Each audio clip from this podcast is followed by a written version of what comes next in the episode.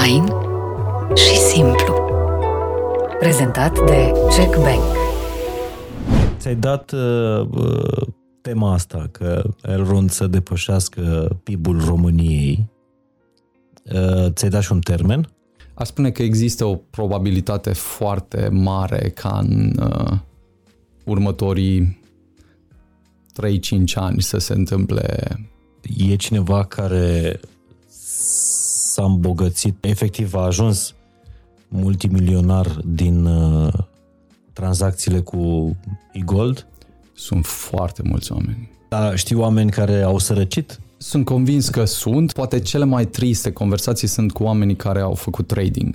Aveau milioane de dolari. În ideea de a-i multiplica, au început cu milioane, milioane și au ajuns la nimic. Mi-am făcut o listă cu, nu știu, zeci, sute de cărți pe care înainte de orice trebuia să le citesc. Nu ai investit doar niște bani în rond, ai investit și foarte, foarte mult timp pe care l-ai petrecut uh, în lectură. Extraordinar de mult timp. Există un punct la care genul ăsta de tehnologie devine un virus pentru umanitate. Orice progres de genul ăsta, um, dacă nu duce într-o direcție bună, uh, nu și are sensul.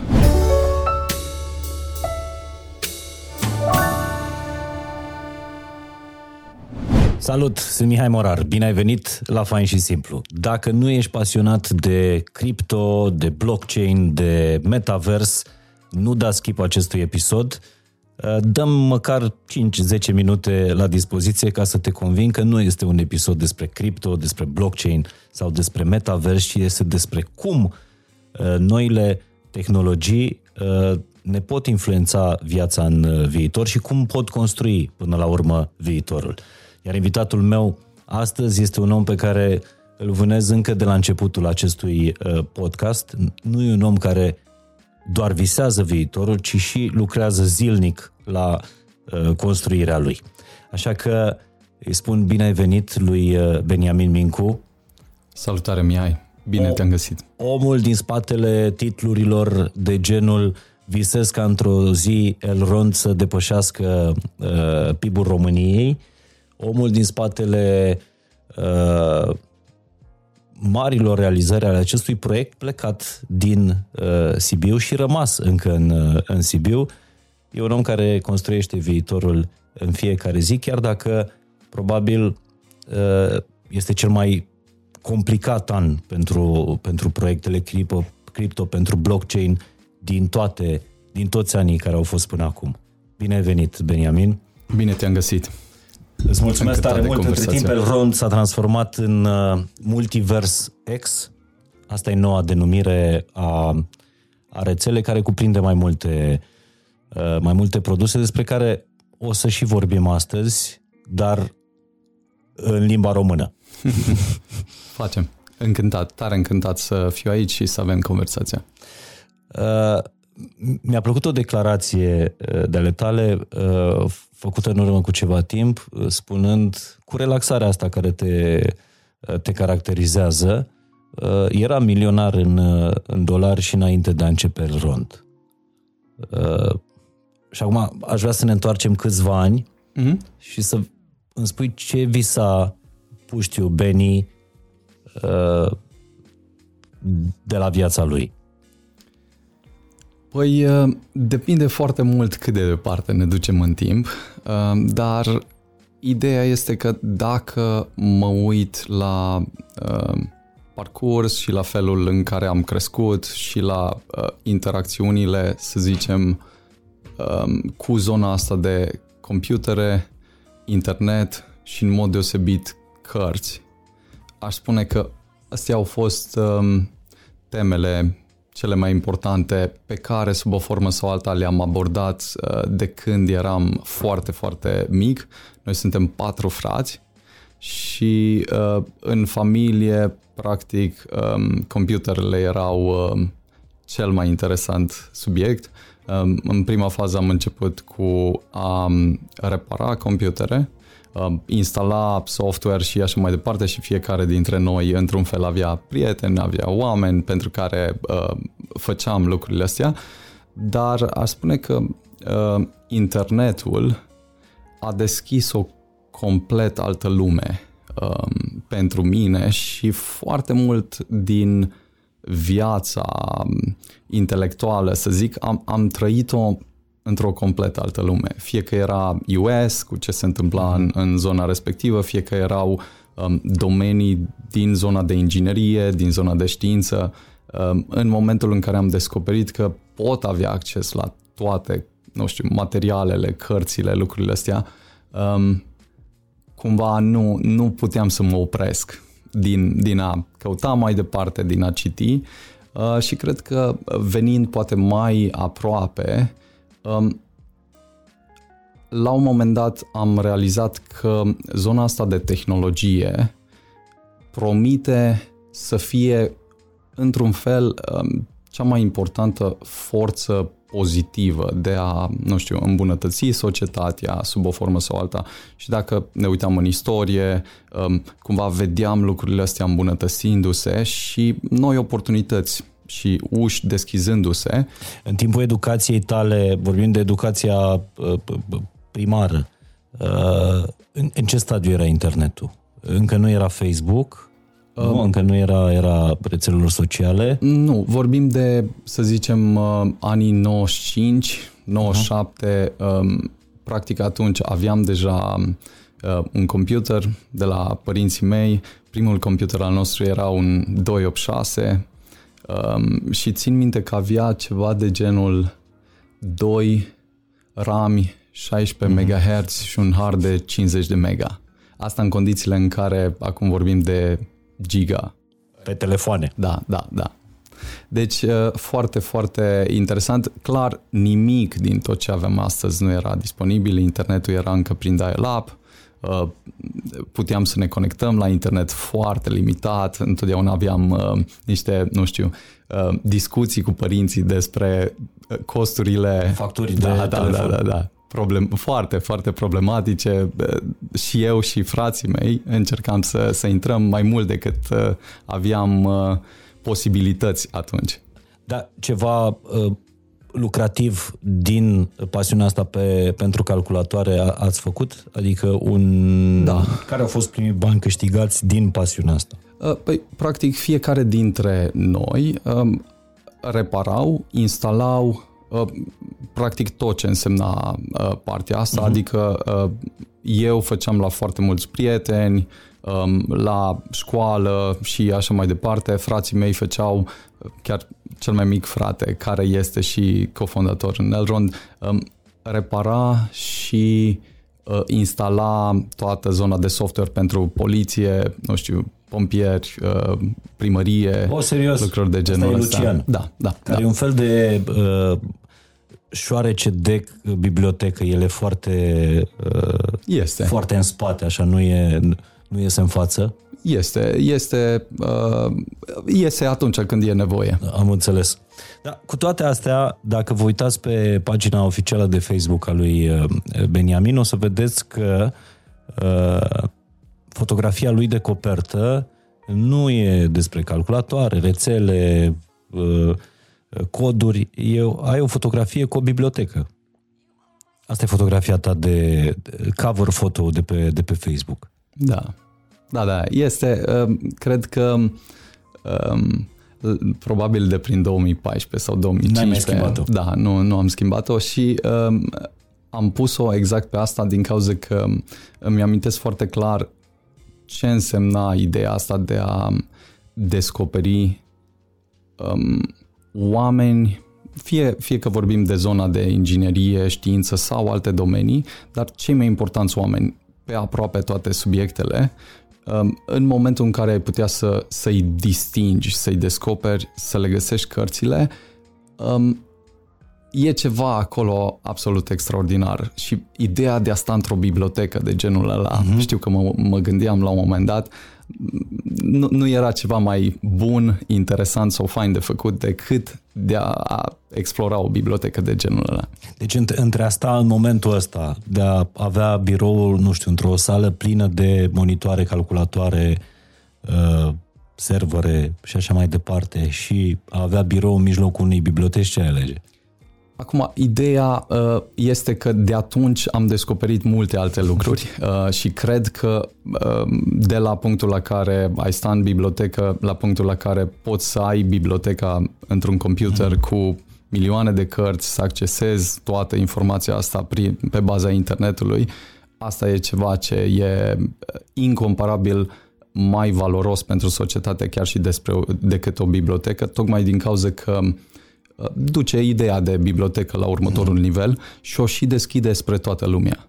Adică faptul că noi avem conversația asta în România, chiar și legată de tehnologie, legată de, nu știu, toate subiectele astea interesante, um, se datorează doar faptului că există internet.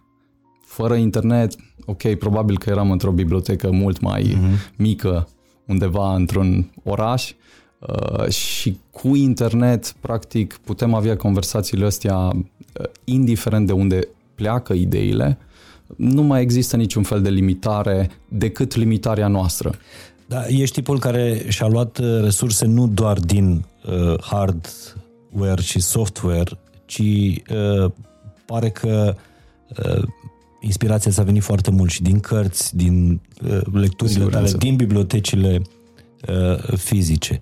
Cu siguranță, cu siguranță. Întotdeauna am crezut, cred că de-a lungul timpului um, mi-am pus diferite întrebări și ele întotdeauna um, s-au transformat în, în ceva diferit. Adică pentru perioada, nu știu, când eram mic, căutam cea mai bună chestie posibilă pe care o puteam face atunci. Fie că vorbim de jocuri pe computer, fie că vorbim de reparat computere, uh, construit site-uri și așa mai departe.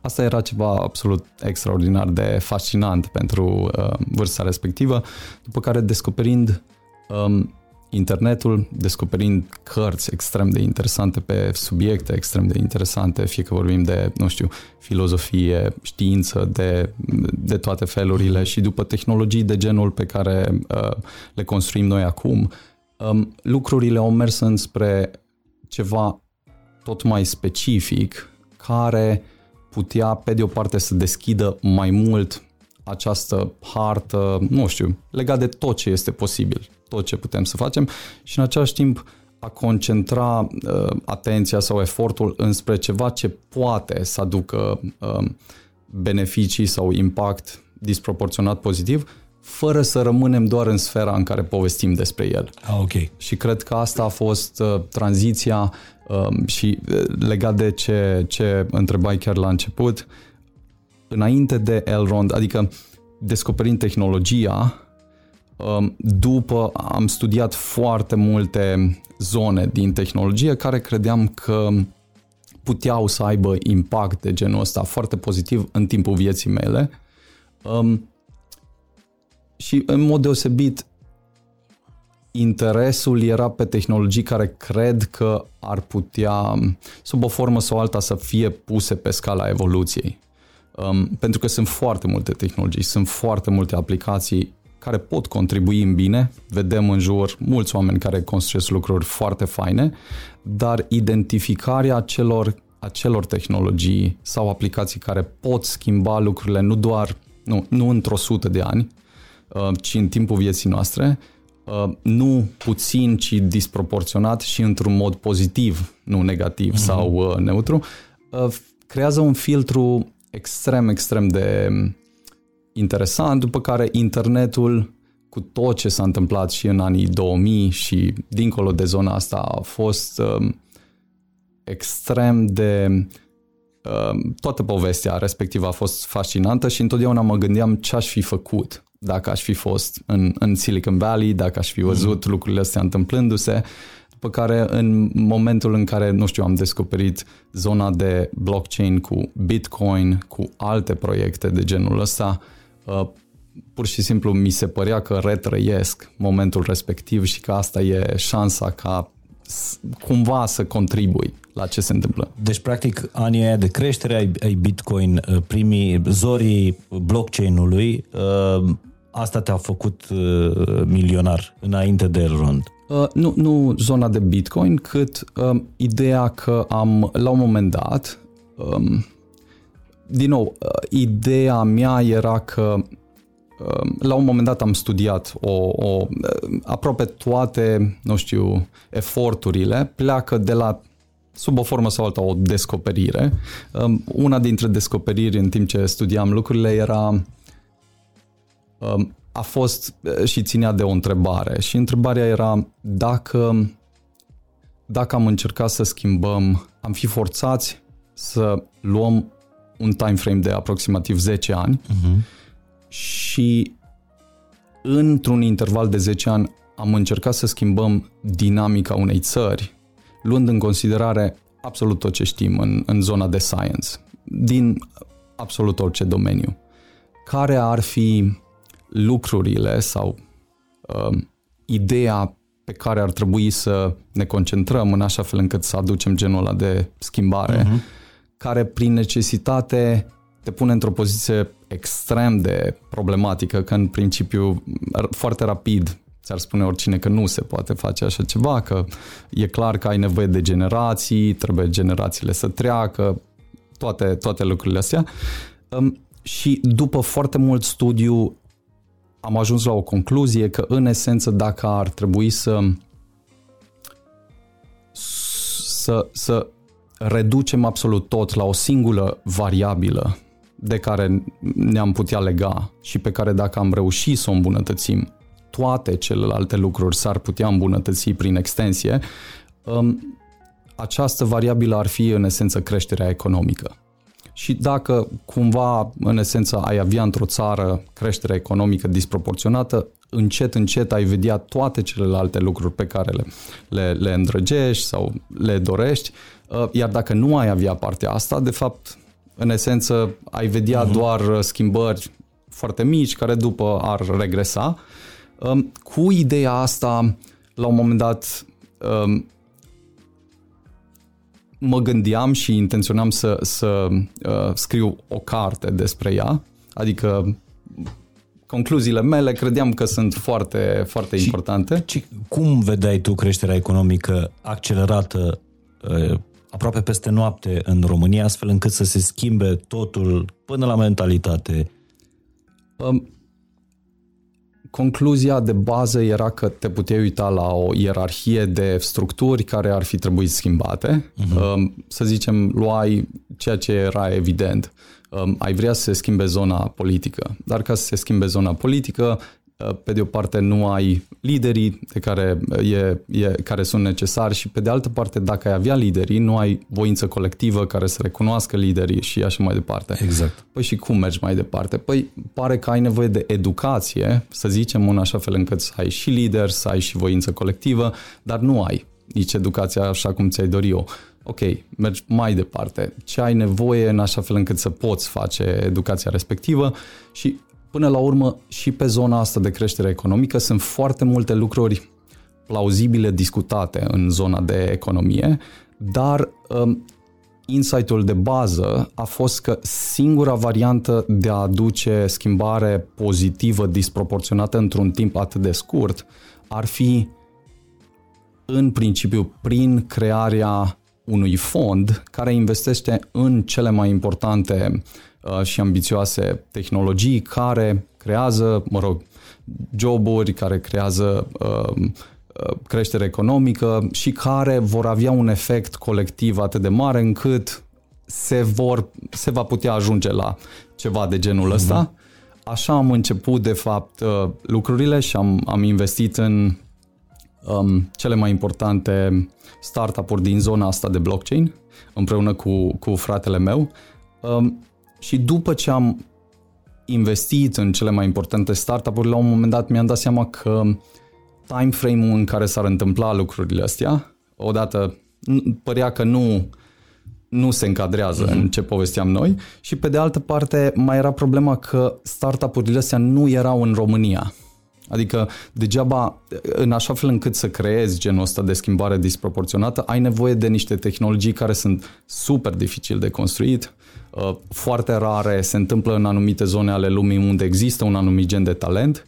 Um, și ai nevoie atât de oamenii care construiesc așa ceva, cât și de oamenii care înțeleg cultivă, investesc și își asumă riscuri care sunt uh, destul de mari în prima fază, iar trecând prin toată faza asta și ajungând la un punct la care um, cu fondul lucrurile mergeau excepțional la, până la punctul la care banii în esență nu, nu, nu mai puteau face niciun fel de diferență. Uh-huh. Um, și știind îndeaproape tot ce se întâmpla în zona de blockchain, atât din unghiul de literatură uh, academică și așa mai departe, cât și din unghiul uh, în care îi cunoșteam personal pe cei mai importanți fondatori de la cele mai importante proiecte în care am investit uh, uh-huh. personal.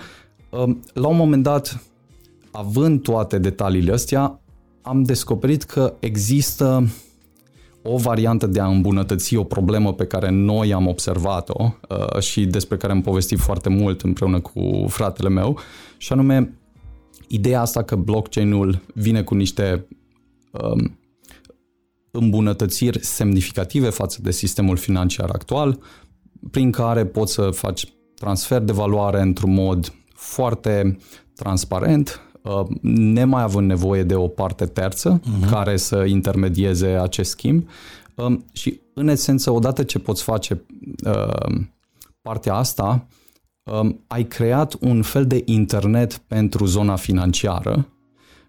Singura problemă este că dacă acest internet rămâne în zona de dial-up ca performanță, nu vei putea să scalezi, nu vei putea să ai adopție foarte mare și, de fapt, recunoscând um, această problemă, am început să căutăm pe de o parte cele mai importante startup-uri sau arhitecturi care rezolvau problema, iar după ce am investit în ele, am așteptat ceva timp și am văzut că niciunul dintre startup-urile astea nu venea cu un rezultat, um, am început să discutăm cu ele despre o potențială soluție care era foarte evidentă uh, și care nu era încercată. Niciunul dintre startup-uri sigur nu uh, voia să-și schimbe traiectoria și să, să uh, înceapă în direcția asta. Uh, și acesta a fost motivul uh, pentru care, practic, am adunat um, o echipă de oameni absolut excepționali și am, am început o discuție. Prima și dată totul a început. După asta a apărut Erron. Da, da. Această in, discuție inițială a fost practic um, discuția cu, cu um, câțiva oameni selectați foarte atent, care fiecare um, în, în diferite domenii erau uh, cu un background absolut excepțional și care nu, nu doar background-ul era de genul ăsta, ci erau selectați pentru faptul că puteau nu doar să arate că au învățat într-un domeniu uh, niște lucruri pe care majoritatea oamenilor nu le pot învăța, ci într-un timp extraordinar de scurt puteau să o ia de la zero într-un complet alt domeniu și să ajungă la niște rezultate excepționale. Așa a început, de fapt, uh, Elrond și, și din cauza asta um, am tot repetat ideea că am construit o echipă cu care putem construi rachete. Asta s-a întâmplat, asta s-a întâmplat la Sibiu în 2017 uh-huh. Mhm. și e interesant că Elrond a fost cumva răspunsul final la prima întrebare, cum putem să Uh, să schimbăm România. Da. Uh, și discursul tău, Beni, este cumva mai degrabă decât a unui uh, băiat investitor în, uh, în tech, a unui băiat din Silicon Valley, este mai degrabă a unui filozof, pentru că, de fapt, filozofii sunt cei care își pun întrebări. Da, uh, e, e, e aici o conversație că în, în, în prima fază, într-adevăr, uh, lucrurile au plecat de la niște experimente intelectuale sau mentale foarte, foarte interesante, dar uh, treptat mi-am dat seama că la sfârșitul zilei chiar și cea mai bună carte, care uh, trasează întreaga cale și face totul evident, la sfârșitul zilei va fi citită de cinci oameni, oamenii se bucură, dar până la urmă lucrurile nu Dar se întâmplă. Asta ai avut mult timp în cap până să-ți dai seama că nu o carte de o carte sigur, e nevoie, sigur, ci de o, sigur. un startup. De fapt, cum, au fost ani de zile. Ehm, ideea, ideea era, practic, undeva în 2014-2015, um, studiam lucrurile astea, după care în 2016 uh, deja aveam fondul, după care la sfârșitul lui 2017 uh, deja lucram la Elrond. Am înțeles. Dar uh, primul milion de dolari a apărut cumva tot în perioada asta? Da, da. Uh, undeva între 2000, probabil 2015-2016. Din uh, creșterea... Uh, Din startup-urile în care am investit. Creșterea acestor startup-uri. Da, practic am, am făcut și parte dintr-un alt proiect care se numea NEM, care um, la un moment dat încerca să construiască o versiune mai bună de Bitcoin. Uh-huh. Uh, similar cu ce am încercat la Elrond, doar uh, într-un fel în care era mult mai rudimentar ca arhitectură și așa mai departe. Um, am făcut destul de mulți bani și din uh, NEM, uh, am lucrat cu foarte, foarte multe proiecte, deci undeva 2015 uh, deja probabil că trecusem de uh, primul milion, dar e, e accentuez cât de diferită era lumea atunci. Adică tot ce povestim acum și putem să povestim atât de relaxat, uh, atunci în esență nu puteam povesti cu nimeni. Uh, adică aveam două, trei conversații, dar conversațiile erau în general pe internet, uh-huh. cu prieteni de pe internet, pentru că în mediul nostru 2015-2016 au fost și uh, perioade foarte, foarte dificile din cauza că un exchange la un moment dat a uh, explodat. În, în zona asta au luat undeva la 1-2 ani până când oamenii au făcut diferența între tehnologie și exchange, au putut să vadă lucrurile mai departe. Deci 2016 deja era o perioadă extrem de interesantă, uh, dar 2017 aș spune a fost uh, probabil una dintre cele mai productive perioade pentru zona asta. Pare discursul impecabil al oricărui uh, uh, antreprenor care nu s-a apucat neapărat din pasiune, neapărat pentru bani, ci s-a apucat de un startup în care și-a băgat uh, toate cunoștințele și aproape toți banii pentru a rezolva o problemă. Asta spun toate manualele de, de antreprenoriat. Ce problemă rezolvă Uh, și ți-ai pus foarte multe întrebări până să ajungeți la, uh, la Erond. Dar aș vrea să mă întorc puțin pentru că ți-am zis, nu vreau să facem un podcast foarte, foarte tehnic, ci mai degrabă uh, epic. uh, și povestea ta este, este epică. Uh, e vreun filozof care te-a, te-a influențat sau vreun sistem filozofic care ți-a influențat sistemul de ăsta de gândire pe care tocmai l-ai demonstrat? Da, sunt, sunt convins că sunt foarte mulți uh, filozofi. Uh, am petrecut o, o perioadă de timp, am petrecut extrem, extrem de intens, într-un fel, din nou, definind problema uh, pentru mine și anume presupunând că astăzi ai devenit conștient de la zero și ai uh, toate tool astea disponibile, întrebarea este care este cel mai rapid mod în care ai putea, pe de o parte, um, clarifica care sunt toate opțiunile posibile, adică poate la fel ca într-un joc, ai putea mapa harta de mhm. opțiuni uh-huh. posibile și în același timp ai putea stabili care sunt cele mai relevante direcții care ar putea aduce beneficii extraordinare. Și pare că ideea asta este a, a fost pentru mine cumva cea mai importantă întrebare înainte să încep toată zona asta de tehnologie, din cauza că uh, mi-era evident într-un fel că oamenii, nu știu, își puneau anumite întrebări, dar multe din întrebări erau greșite. Nu neapărat, și dacă găseai răspunsul întrebărilor respective, nu, nu te ajutau cu mare lucru. În schimb, dacă puteai avea acest overview al întregii hărți sau cât mai mult din hartă, dintr-o dată puteai să te folosești pe de o parte de lucruri pe care oamenii le-au învățat deja de sute de ani sau mii de ani, uh, puteai să vezi care sunt lucrurile care într-adevăr contează, cele care nu contează uh, și practic um, așa am început să studiez um, pentru a răspunde întrebării astea, am început să am, am definit o altă întrebare, să zicem, ca proxy, care ar fi, uitându-ne în trecut, um, cei mai importanți oameni din punct de vedere al impactului pe zona asta de, nu știu, știință, business, artă, care au trăit în ultimii 2000 de ani. Wow! Dacă ai putea să mapezi o, o listă cu, nu știu, 10-20 de oameni de genul ăsta și ei studia, dintr-o dată ai vedea ceva ce este foarte, foarte intrigant, uh, ai putea să-ți faci un model despre ce credeau, cum gândeau, ce înțelegeau ei despre lume în perioada în care trăiau, cum erau priviți versus cum sunt priviți acum um, și cum au trecut prin viață, ce au descoperit.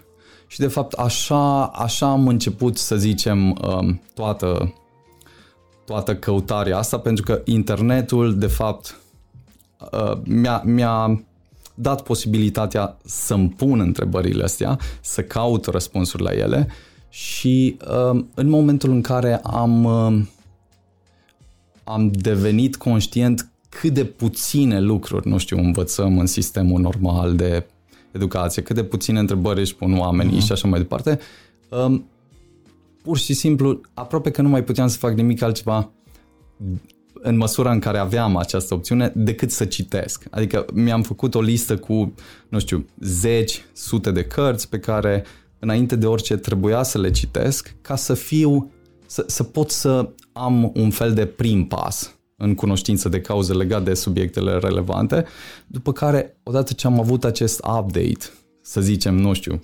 filozofic, științific și așa mai departe, dintr-o dată întrebările, um, conversațiile, răspunsurile erau dintr-un alt unghi pentru că puteam să folosesc unele dintre lucrurile astea. Deci, până la urmă, nu ai investit doar niște bani în rond, ai investit și foarte, foarte mult timp pe care l-ai petrecut uh, în lectură.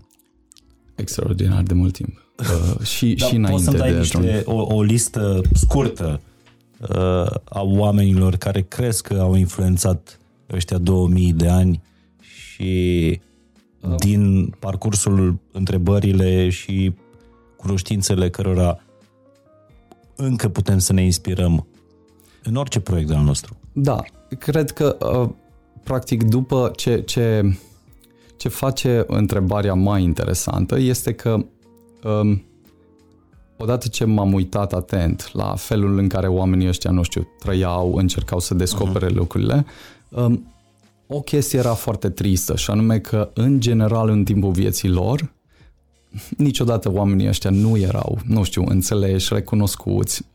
Erau foarte, foarte uh, dificile perioadele și foarte dificil ca ei să meargă în direcția bună, să uh, descopere nu doar uh, lucruri sau adevăruri noi, ci să le și șeruiască și cineva să uh, le împărtășească cumva.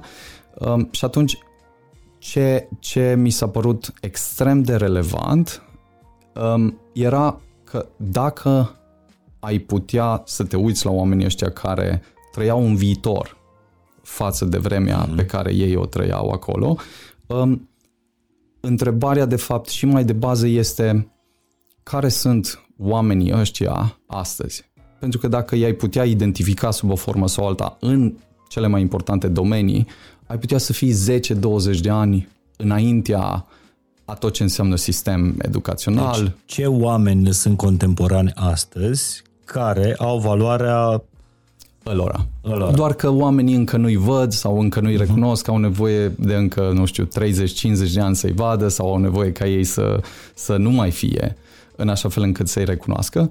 Și o altă, o altă variație a întrebării care devine și mai interesantă și intrigantă este, de fapt, um, dacă studiind toate lucrurile astea și văzând cât de fragile, nuanțate sunt și că nu e de fapt o conversație foarte simplă în care zici, uite, asta e alb și asta e negru și ăștia uh-huh. sunt oamenii, ci sunt uh, foarte, foarte dificile de uh, recunoscut uh, traiectoriile astea. Uh, întrebarea cea mai interesantă devine dacă ai avea o conversație cu tânărul Einstein, înainte ca el să devină faimosul uh-huh. Einstein, înainte să-și publice lucrările uh, și în timpul când era doar un patent clerk în uh-huh. Elveția, ai recunoaște că există genul ăsta de potențial? Pentru că dacă ai putea să faci chestia asta, în esență ai putea să vezi teoriile înainte să fie validate, ai putea să vezi ideile pentru ceea ce sunt, chiar dacă execuția poate ulterior nu e cea mai bună sau așa, dar ai putea recunoaște uh, lucrurile astea și recunoscându-le, ai putea să creezi o lume mai bună, să contribui în diferite mm-hmm. feluri, să investești și de fapt de asta uh, ideea de a investi de fapt se baza pe, pe insight-ul ăsta că se pot identifica Bun, și care idei după tine sunt câțiva dintre mari influenceri ai ultimelor două milenii? Da, nu, nu i-aș numi influencer, dar... Mă rog, influencer oameni, nu la da, modul da, da. sarcastic. Uh, ai putea să spui, uh, să, să te uiți la foarte mulți oameni. Cred că astăzi sau în momentul în care mi-am pus întrebarea și m-am uitat la, era cred undeva 2012-2013, um, concluzia era atunci cel puțin trei, trei oameni mi s-au părut absolut um, fascinanți. Um, Paul Graham, Peter Thiel și Elon Musk. Oameni care sunt în, în viață. viață în momentul da, ăsta. Da, da. Atunci și nu erau încă ce sunt astăzi. Adică nu erau foarte evidente toate lucrurile. Sigur, uh, Musk tocmai trecea de uh, un aproape faliment cu Tesla, toate problemele undeva în 2012.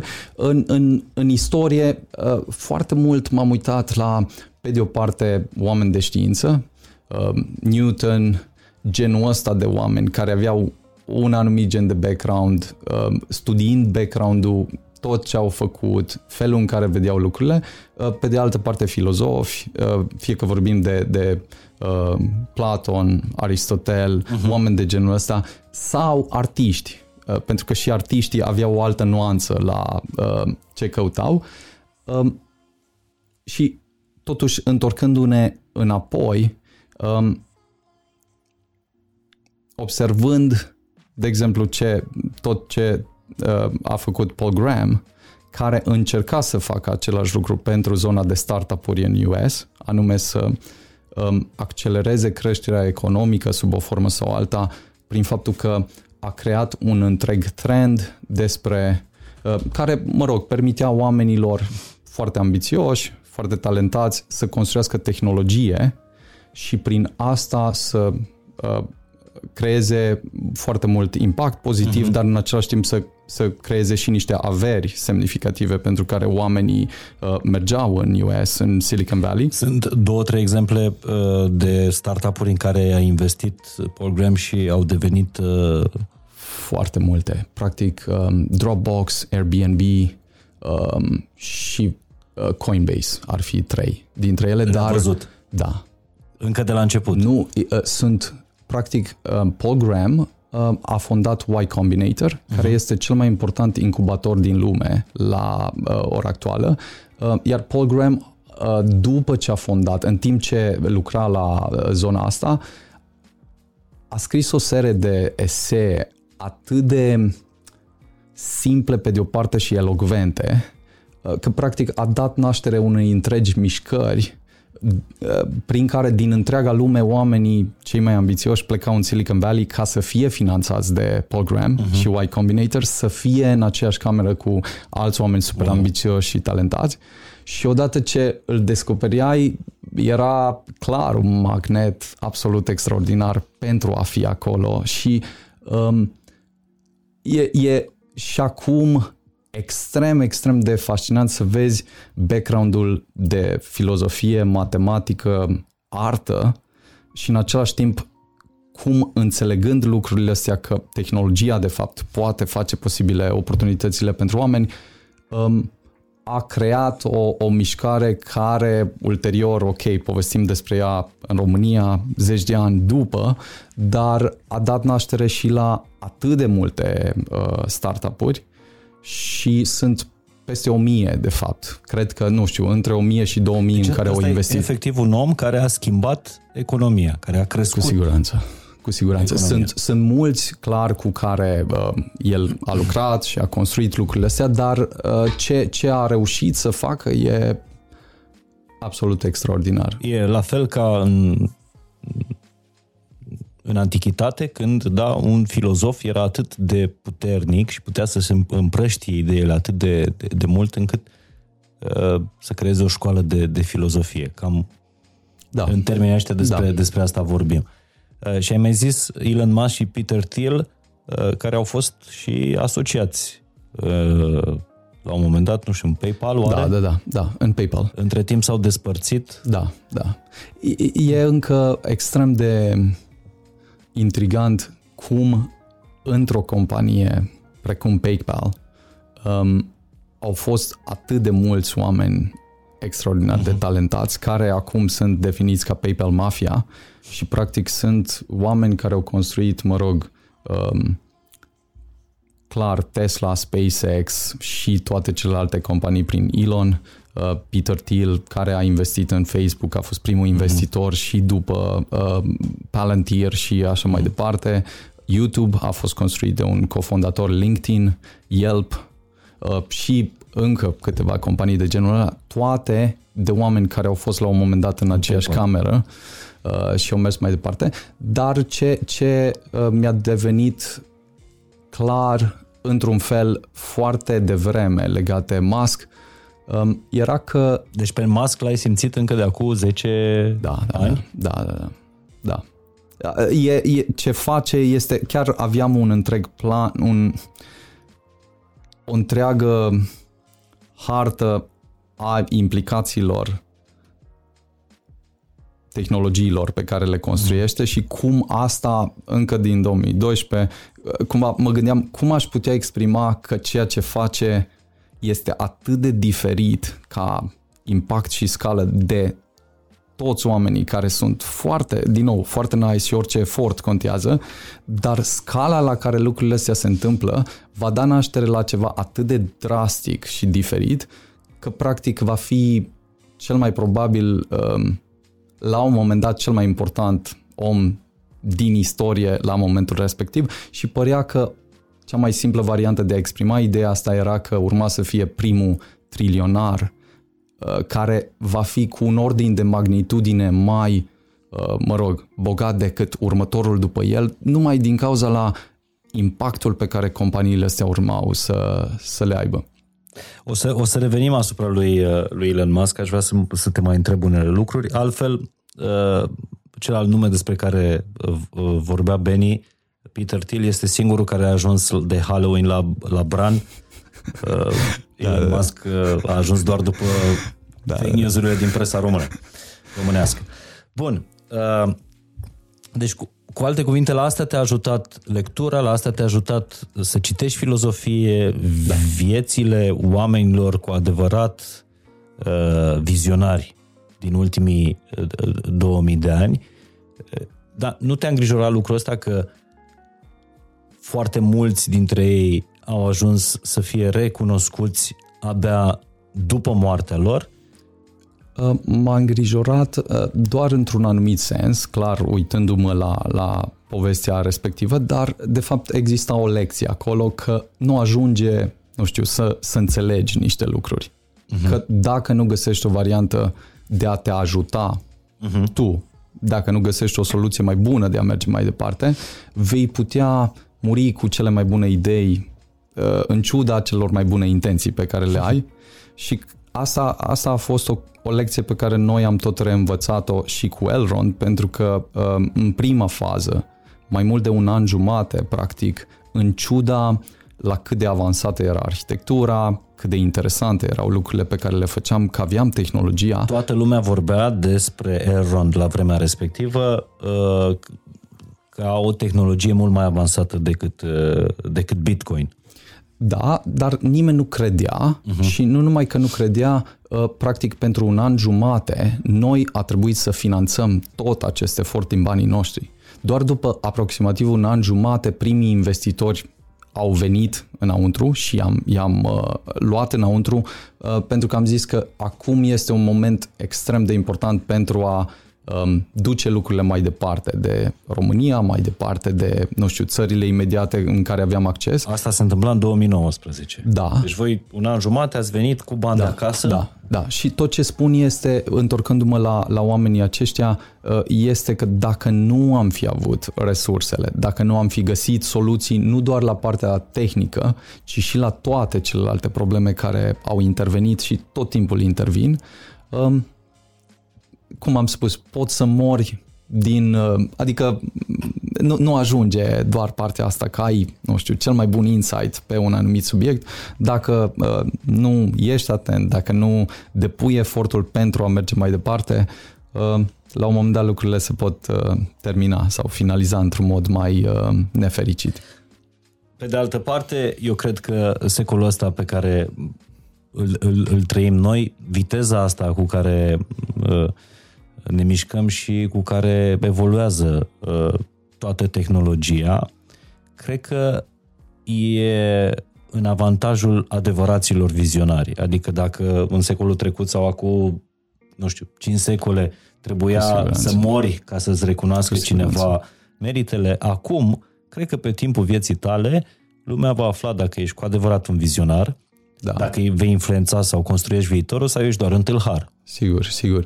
Cred că, într-adevăr, orice, orice ar fi și de multe ori, mă rog, ne obișnuim cu tot binele pe care îl trăim, uh, psihologic, după câteva zile, aproape că încep să nu mai vezi nuanțele, indiferent cât de bine ar fi, te obișnuiești.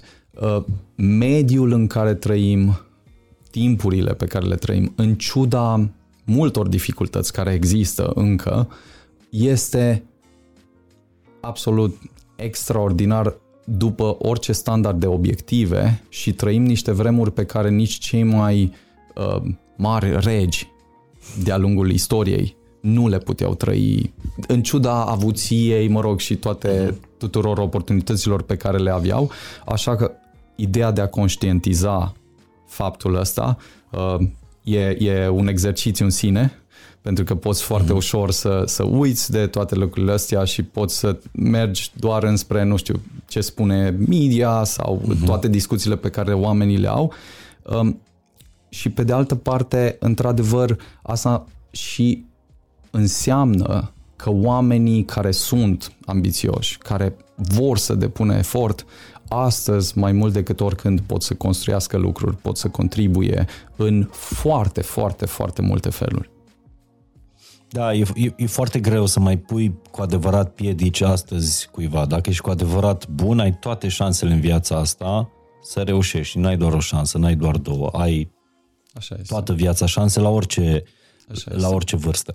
Acum, îndepărtându-ne puțin de, de, de filozofie, chiar dacă nu-i cel mai bun moment uh-huh. al, uh, al tehnologiilor pe care, pe care uh, le creezi și al căror avocat ești, 2022 a fost un an dezastros pentru uh, criptomonede, de exemplu. Inclusiv mă uitam, uh, e-gold uh, e momentul ăsta undeva la 40 și ceva de, de dolari, de la un vârf istoric 434.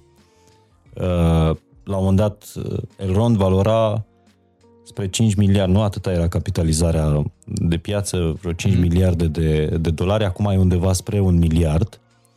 Uh, dar vreau să-mi spui cum a fost toată creșterea, cât de grea a fost toată creșterea asta, mm-hmm. cum erați și sunteți pregătiți pentru anul ăsta care a fost un an greu uh, și cum ca, ca fondator uh, Uh, tu vezi tabloul mult mai larg, nu neapărat că acum e gold e 400 uh, de dolari și, nu știu, peste un an 40 de dolari. Mm-hmm. Uh, ideea cred că este așa, um, indiferent cât de bună ar fi o idee, implementarea ei în practică va lua extraordinar de mult timp, efort, resurse, oameni um, și asta, sub o formă sau alta, um, e o lecție pe care odată ce o înțelegi, abordezi lucrurile puțin diferit. um, e clar că te aștepți ca oamenii, piața, gradual să înțeleagă doar impactul tehnologiei pe măsură ce utilitatea vine. Chiar dacă lucrurile durează, câteodată ele funcționează, altă dată iau ceva timp, um, de la punctul la care noi am uh, început prima conversație, la punctul la care am avut prima validare teoretică um, a, a paperului pe care l-am publicat, la punctul la care am uh, avut primul prototip care valida tehnologia dincolo de teorie, în practică, la punctul la care am construit prima versiune a rețelei, um, la punctul la care după am lansat în, în producție prima versiune, a durat foarte mult timp.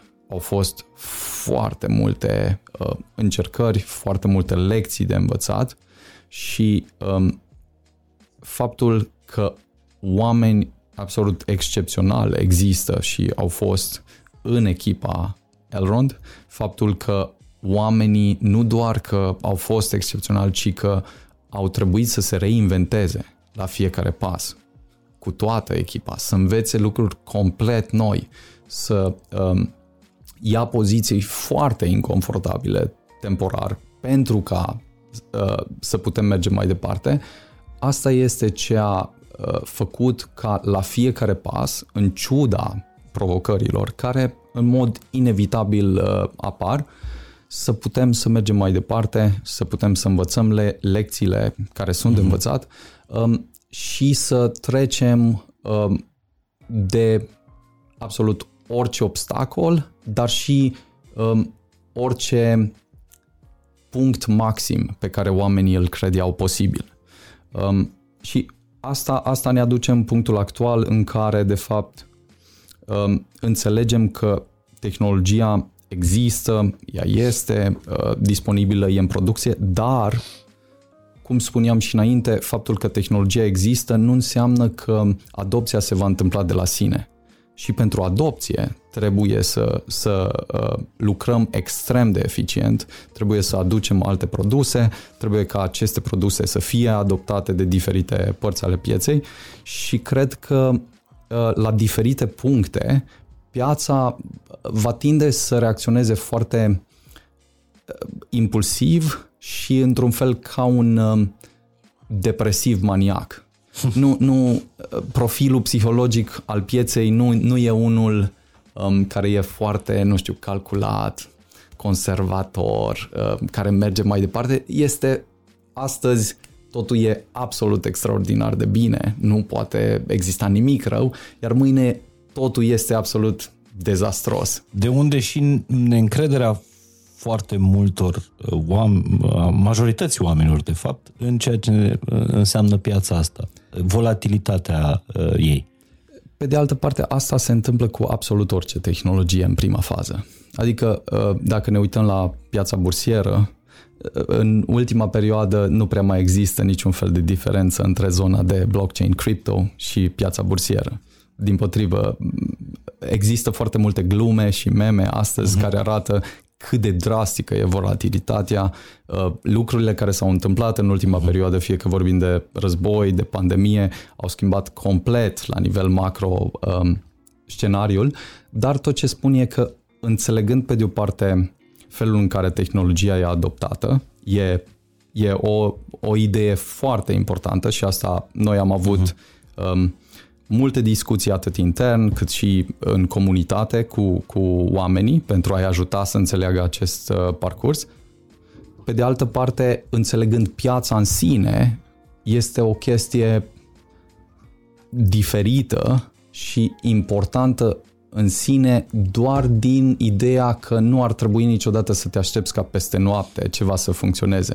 Nu contează cât de bună este ideea, chiar și Musk, uh, în ciuda la cât de determinat, uh, capabil uh, și competent este, uh, în ciuda a câtor resurse are și acces la toate resursele din Silicon Valley, tot a fost la punctul la care totul putea să se prăbușească de mai multe ori, la un pas de faliment, până, nu știu, în ultima oră a anului, posibil când a reușit să închidă o, o rundă de finanțare și au durat 20 de ani până când de la ideea uh-huh. care s-a tot metamorfozat, am ajuns în punctul în care suntem.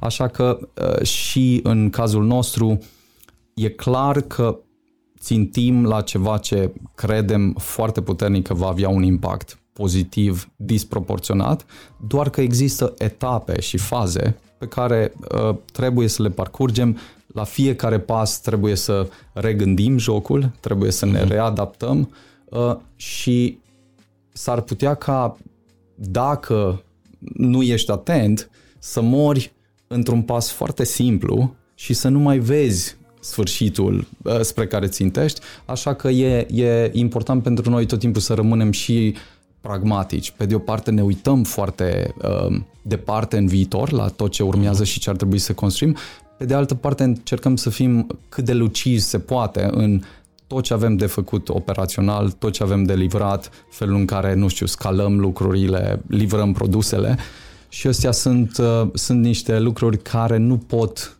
lipsi. Adică dacă faci doar unul dintre ele, ok, poți să execuți extrem de bine în ceva care e pur operațional, uh-huh. dar nu neapărat va avea genul ăsta de impact. Da, în 2000, când, când ați atins voi cu, cu moneda voastră, criptomoneda voastră, cu e-gold-ul maximul, Uh, anul trecut. Cred că anul trecut.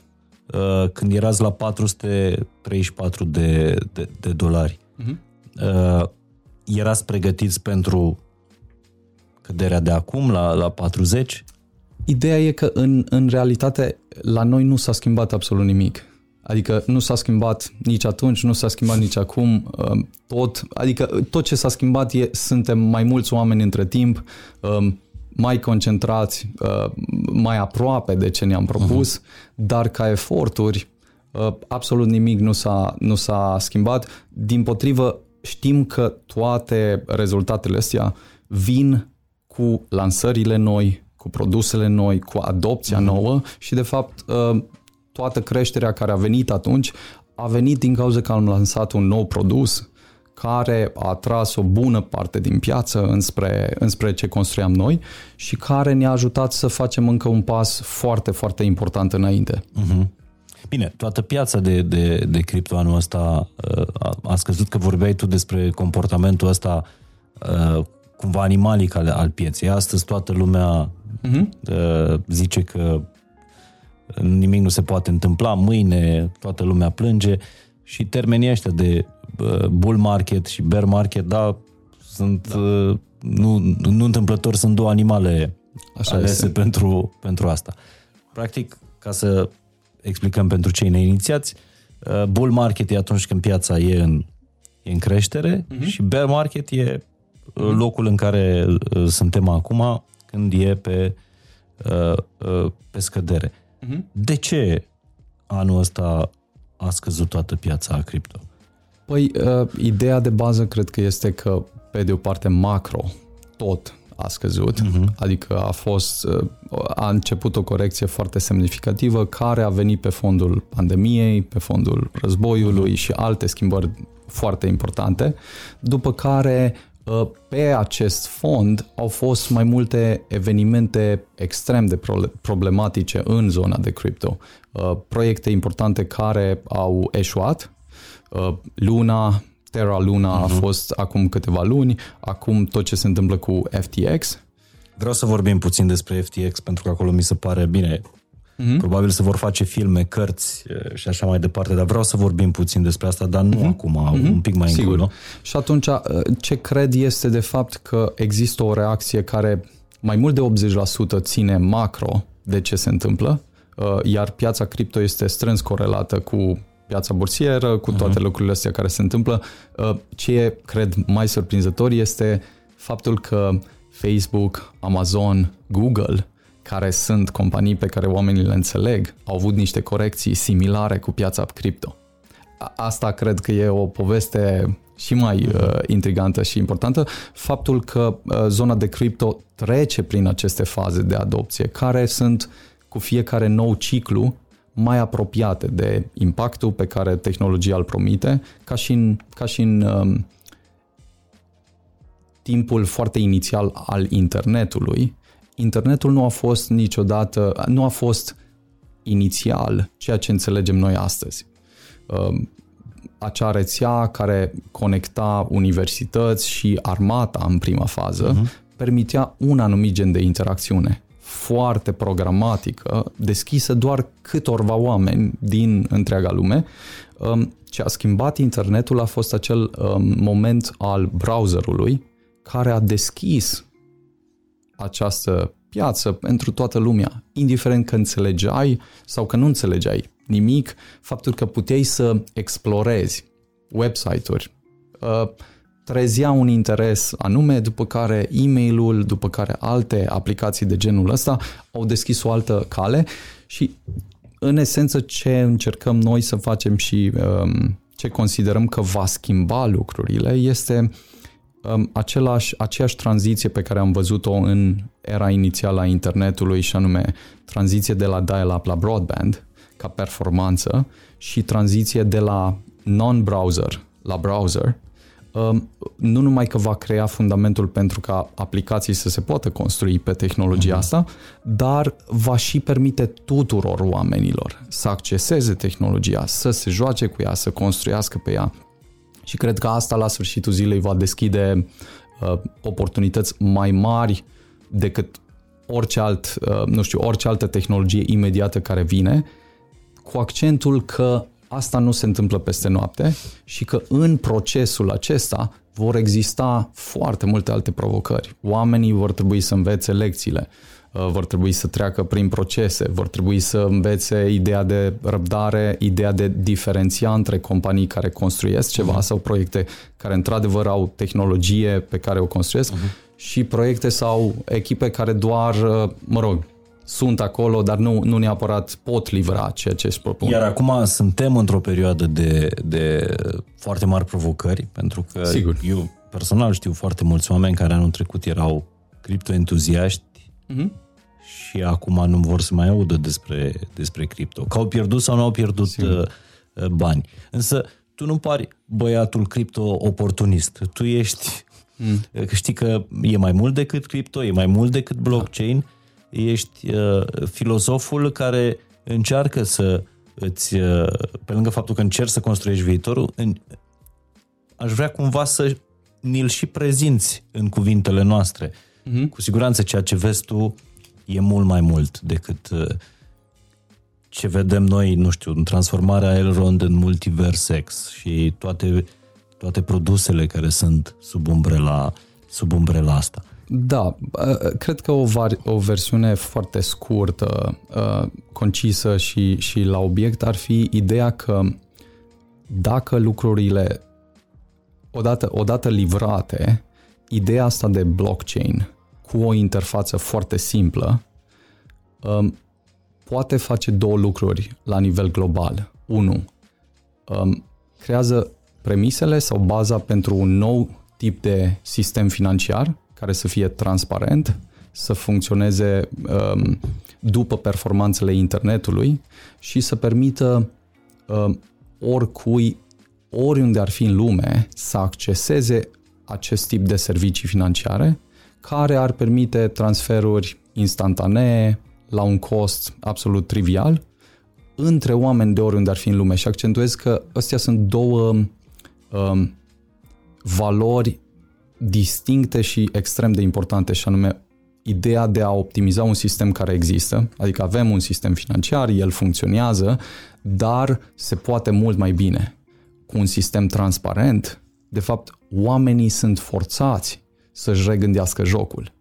Nu vor mai putea acționa sau vor putea, doar că vor fi mult mai rapid penalizați. În momentul în care cineva vede toate lucrurile astea, comportamentul se schimbă atunci când știi că toată lumea se uită la tine. Uh-huh.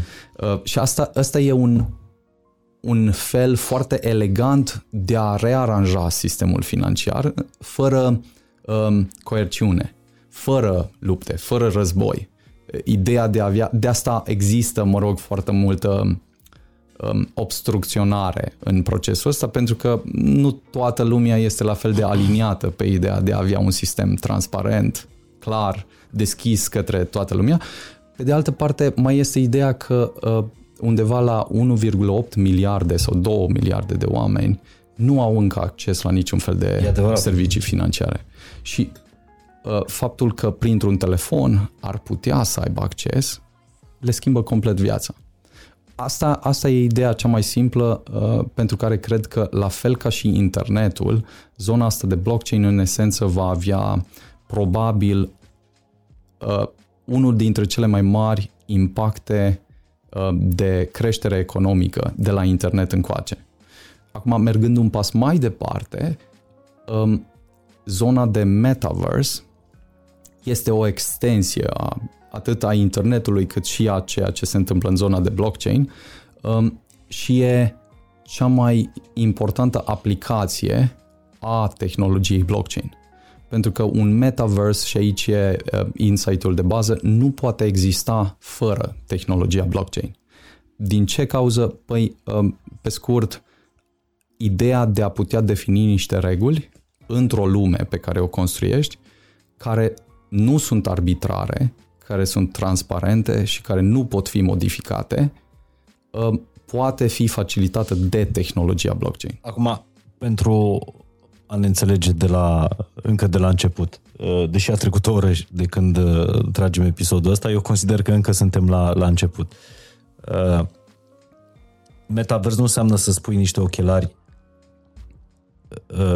Oculus și să renunți la problemele mă rog, de, de, de zi cu zi, să uiți de facturi, de creșterea Sigur. facturii la curent și să te joci într-o altă lume și după aia să revin lumea concretă. Nu asta e metaversul pe care tu îl imaginezi. Da, uh, cred că e într-adevăr uh, extrem de important să definim ce înțelegem prin ideea de metaverse, pentru că ideea a fost uh, foarte distorsionată în ultima perioadă, în mod deosebit de, de câteva companii, care au creat un anumit soi de metaverse care nu e deloc, nu știu, fascinant, interesant, intrigant, e super banal, uh, este uh, pe de o parte tehnologic, arată ca un soi de desene animate din anii 90. Cum erau jocurile pe... Tu n-ai prins uh, HC98, nu știu, cred că se numeau. Erau calculatoarele dinaintea da da. Pentiumurilor. Da, Cam da. așa arată metaversul în ziua de astăzi. Exact. Și toată, toată partea asta cred că uh, ar trebui definită și anume dacă facem un pas înapoi, uh, putem vedea metaversul prin două, trei metafore uh, înainte să povestim de tehnologie. Într-un fel, ideea de metaverse este de fapt o lume nouă a imaginației care în esență ar trebui să creeze cea mai fascinantă iterație de lume pe diferite direcții sau subiecte. Și la ce mă refer aici? Um, să spunem că ne imaginăm și am vrea să construim o lume pentru educație sau entertainment.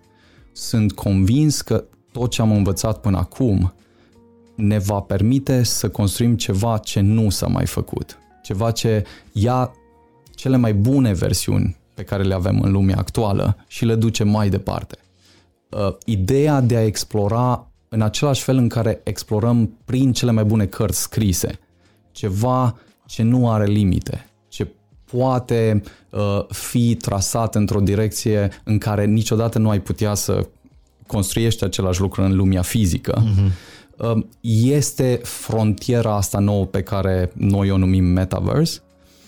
Acum, sigur că văzând, văzut din, dintr-un alt unghi, um, această idee nouă va fi aproape o altă formă de comunicare, un alt fel de mediu sau limbaj, la fel cum cărțile, să zicem o carte de ficțiune, în esență conturează sau creează un fel de lume de genul ăsta care e poate fi numită metaverse. Pur și simplu nu o numește așa pentru că nu era... Da, doar că metaversul, așa cum arată el în momentul ăsta, nu te transportă în niciun caz într-o lume atât de magică precum o carte. Exact. Asta este problema pentru care în prima fază nu discutăm de versiunile actuale, ci uh-huh. discutăm uh, ipotetic de cum ar putea arăta ideea în cea mai bună forma ei.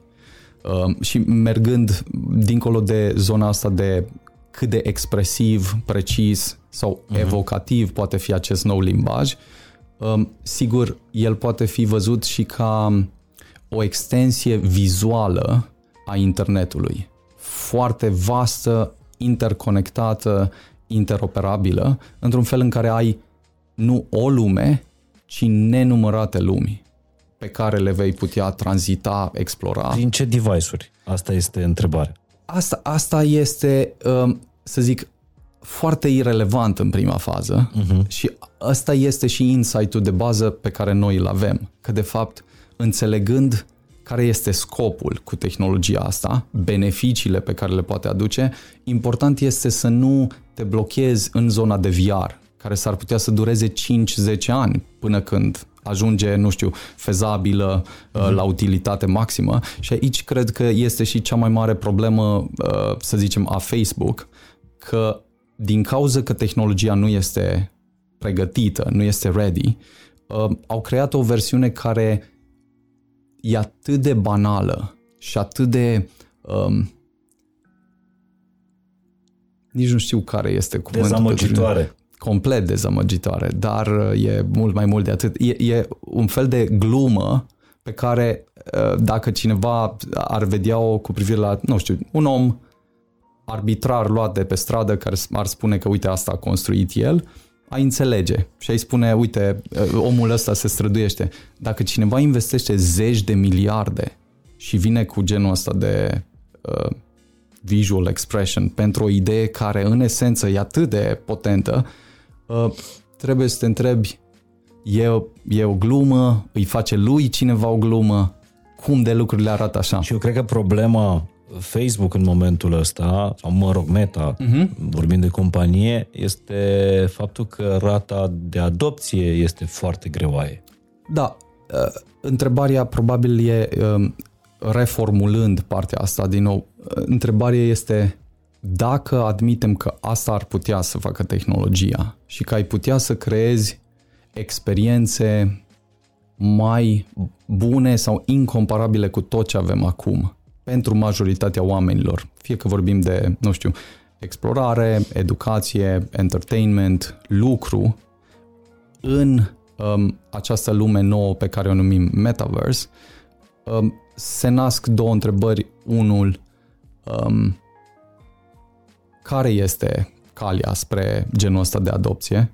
Cum facem să nu așteptăm 10 ani până se întâmplă adopția asta, uh, pentru că dacă așteptăm 10 ani, ok, mai povestim în 10 ani. Uh-huh. E, acum ne concentrăm la ce avem de făcut. Și doi, um, cum facem ca genul ăsta de tehnologie să nu devină, să devină un um, catalizator pozitiv pentru tot ce avem și să nu devină un drog care distorsionează complet progresul, nu știu, societății și ne creează o distopie în care toți intrăm, lăsăm ca lumea să se prăbușească complet și tot ce mai facem este stăm în jocurile astea virtuale în timp ce în jurul nostru nu mai funcționează absolut nimic. Aici aș vrea să fac o, o paranteză înainte să-ți continui visul și mm-hmm. traducerea asta viitorului pe care tu l-ai în minte, numai că noi mm-hmm. încă nu le uh, înțelegem mm-hmm. exact.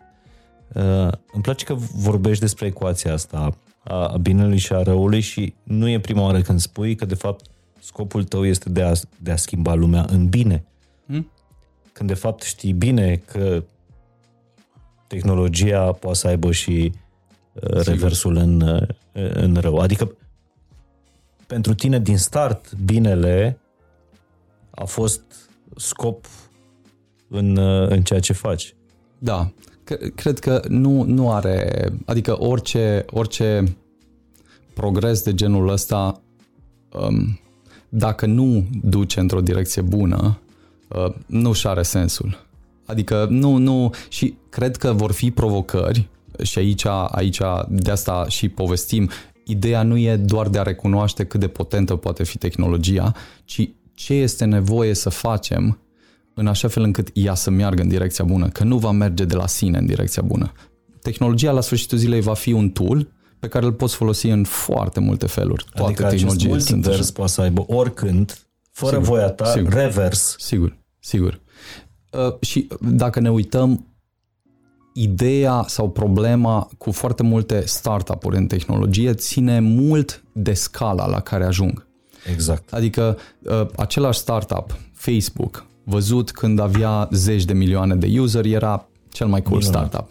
Toată lumea iubea serviciu, uh, toți erau extraordinar de Problema, impresionați. problema a apărut când a putut depăși 2 miliarde. Exact. Adică la sute de milioane încă erai foarte ok, impresionat. În momentul în care jumate din populația lumii este pe o platformă de genul ăsta, orice schimbare poate cauza atât de mult downside că practic um, ar trebui să regândești complet ceea ce faci. Și cred că aici, um, aici vine și distinția între ce este astăzi definit ca un metaverse uh, de Facebook, Meta sau com- celelalte companii și ceea ce încercăm noi să clarificăm din start ca fiind foarte diferit, adică cu niște scopuri foarte clare care împinge frontiera sau limita cunoașterii noastre, experienței pe care o avem, interacțiunii pe care o avem um, și în același timp poziționează lucrurile într-un fel în care această lume nouă nu este o înlocuire a ceea ce avem, ci o extensie sau expansiune a celor mai bune lucruri pe care le avem. Bun, acum Beniamin Mincu poate să vorbească despre a schimba lumea în bine în momentul în care uh, produsul său, uh, rețeaua Multiversex, are un milion de utilizatori. Uh-huh. Uh, dar cu siguranță Mark, care are Facebook cu miliarde de utilizatori, cred că nu mai poate să vorbească doar despre bine, cred că se gândește uh, ce creștere declarăm anul ăsta mm-hmm. investitorilor, acționarilor. Sunt convins că sunt um, lucruri care distorsionează, incentivuri care mm-hmm. distorsionează um, parcursul, paradigma și uh, meta e într-o poziție de genul ăsta, dar cred că sunt lucruri și mai um, simple și fundamentale care sunt greșite chiar și până la punctul de profit uh-huh. și profit care trebuie declarat. Uh, și anume ideea asta de, cum spuneam, a defini ceva într-un fel care să presupunem, facem două experimente mentale. Te rog. Um, Meta ia naștere, are un milion de user, are 10 milioane de useri. Um, Există un punct la care genul ăsta de tehnologie devine un virus pentru umanitate și un punct la care tehnologia poate fi foarte benefică și productivă. Întrebarea este ce face diferența între o direcție și cealaltă direcție și cred că nu e vorba doar de scală, ci e vorba de ceva ce pare o nuanță, dar dusă uh, foarte departe, uh, se dovedește a fi punctul care diferențiază o distopie de, nu știu, un progres pozitiv uh-huh. al umanității. Și la ce mă refer aici e ideea asta în care recunoaștem că există o responsabilitate mai departe care continuă de a explora, dezvolta și uh, duce mai departe lumea în care trăim și asta nu va dispărea. Nu va dispărea nici faptul că poți să faci descoperiri mai bune, mai multe um, și trebuie să lu- meargă lucrurile mai departe um, și în același timp, în momentul în care apare acest nou mediu care prin natura lui îți permite să evoluezi mult mai rapid, să înveți mult mai rapid, să construiești mult mai rapid, uh, aproape că se naște o tensiune care devine evidentă doar câțiva pași mai târziu. De ce aș mai continua să investesc în lumea asta dacă intrând în zona de metaverse aș putea să devin uh, un rege în castelul meu uh, unde, nu știu, mă joc cu prietenii mei, suntem doar noi, totul este foarte bine, uh, atâta timp cât lucrurile rămân toate în, doar în mediul ăsta și în lumea reală uh, eu stau, nu știu, într-o cutiuță Exact. sub care, uh, din care nu mai, uh, nu știu, contribuie în niciun fel, nu mai progresez în niciun fel, um, se naște o problemă care nu mai ține atâta timp cât cineva, un singur om face chestia asta, e ceva, când un milion de exact. oameni fac chestia asta, e altceva, când zeci sau sute de milioane fac partea asta, uh, ai un, un din, dintr-o altă perspectivă ce se întâmplă e un fel de virus care poate să fie, de fapt, uh, chestia de bază care oprește tot progresul Și de aici a venit umanității. distopia despre care multă lume vorbește și de care mulți se tem. Dacă ne uităm la Ready Player One sau Snow Crash, care sunt um, două dintre, să zicem, cele mai populare um, romane scrise um, despre zona de metaverse, ambele conturează câte o distopie. Uh, Snow Crash este prima carte în care conceptul de metaverse a apărut În în, în anul? anii 90, 92 um, și uh, Ready Player One, ceva de genul 2011 a fost publicată. Ideea este că Ready Player One pare versiunea pe care ai putea o vedea în, nu știu, întâmplându-se în 5-10 ani, dacă deciziile luate acum merg într-o direcție Deci greșită. cred că, crezi că ăsta e momentul X, Da, cu siguranță. cea mai importantă intersecție pentru viitorul umanității? Uh, Sunt convins că sunt multe evenimente de genul ăsta pentru tehnologii și asta este una dintre ele, dar dacă uh, Meta continuă să meargă mai departe în direcția în care își propune să meargă, uh, cred că are toate șansele să creeze exact genul de distopie pe care o citești foarte rapid, în sensul în care imaginează pentru o secundă că tot ce spun se întâmplă. Poți crea lumile astea, le poți crea foarte simplu, ele sunt de natură să-ți ofere, nu știu, experiențe, valoare, interacțiune mai um, mai împlinitoare decât orice interacțiune în lumea fizică. Ăsta e metaversul pe care nu ți-l dorești tu. Exact. Problema este, imaginează că toată sfera asta este deținută de o singură companie cu acele incentivuri de profit Da. pe care trebuie să le declare. Există un scenariu care devine atât de um, pervers într-o, într-o anumită formă că orice ar fi nu-ți dorești să, să ajungi într-un, uh, într-un viitor de genul ăla, mai degrabă vrei nu numai toată lumea asta care îți poate oferi, nu știu, o extensie a tuturor lucrurilor bune pe care le ai deja, um, dar vrei să fie și o lume deschisă, interoperabilă cu toate celelalte lumi. O lume în care poți deține, nu știu, asset-uri, poți să-ți definești ru- uh, reguli, poți să construiești tu lumi de genul ăsta. Nu trebuie să fii doar consumator, poți să fii și parte dintre arhitecții, uh, nu știu, planetelor sau lumilor de genul ăsta. Da, înainte să-mi descrii uh, metaversul tău sau multiversul mm-hmm. pe care mm-hmm. tu îl imaginezi și să ni-l, mm-hmm. să, să ni-l traduci în cuvintele noastre. Uh, aș vrea să întreb, care sunt valorile tale etice, morale? C- care e baza pe care te uh, su- susții din punctul ăsta de vedere? Tu ca persoană, bei. Uh, hmm. Depinde foarte mult uh, uh, la ce te referi. Ideea este filozofic vorbind. Uh, mi se pare că sunt niște lucruri evidente uh, și anume faptul că toate, toată partea de, nu știu, tehnologie sau uh, eforturi ar trebui să contribuie spre binele oamenilor mm. și că asta e ceva foarte evident uh, pentru mine. Uh, faptul că în măsura în care tehnologiile sau um, orice eforturi de fapt distorsionează, denaturează sau duc într-o complet altă direcție, ele fie ar trebui corectate, fie înlocuite cu alte tehnologii foarte bune sau care duc în direcția bună. Um, cred că sunt multe discuții um, sau întrebări care pot merge foarte departe în zona asta, dar la sfârșitul zilei cred că uh, ideea de bine, dacă nu se regăsește la nivel fundamental în ce construim, um, um, cred că uh, facem lucrurile degeaba. Uh-huh. Pentru că mi, mi se pare că discursul tău are cumva în background și, um, de fapt, simplu morală creștină. Uh-huh. Uh-huh.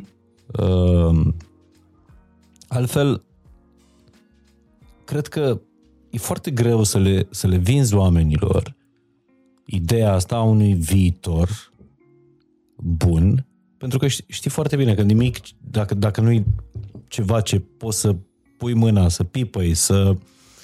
Uh, e greu să-i convingi pe, pe oameni, să le vinzi viitorul ăsta. Și atunci trebuie să-l, să-l descrii cât mai uh, descriptiv, iartă Da, uh, cred că oamenii, în esență, înțeleg, pe de o parte, lucrurile și dincolo de descrieri. Adică înțeleg uh, motivul, de exemplu, pentru care uh, până de curând compania, proiectul se numea Elrond, uh-huh. uh, era din cauza că în Lord of the Rings acest personaj uh, nu doar că este all-powerful, Um, adică are o putere uh-huh. extraordinară în a influența cursul uh, istoriei sau lumii, dar este uh, și foarte determinat în a face lucrurile astea într-un mod bun. Și asta, asta cred că e foarte, foarte rar.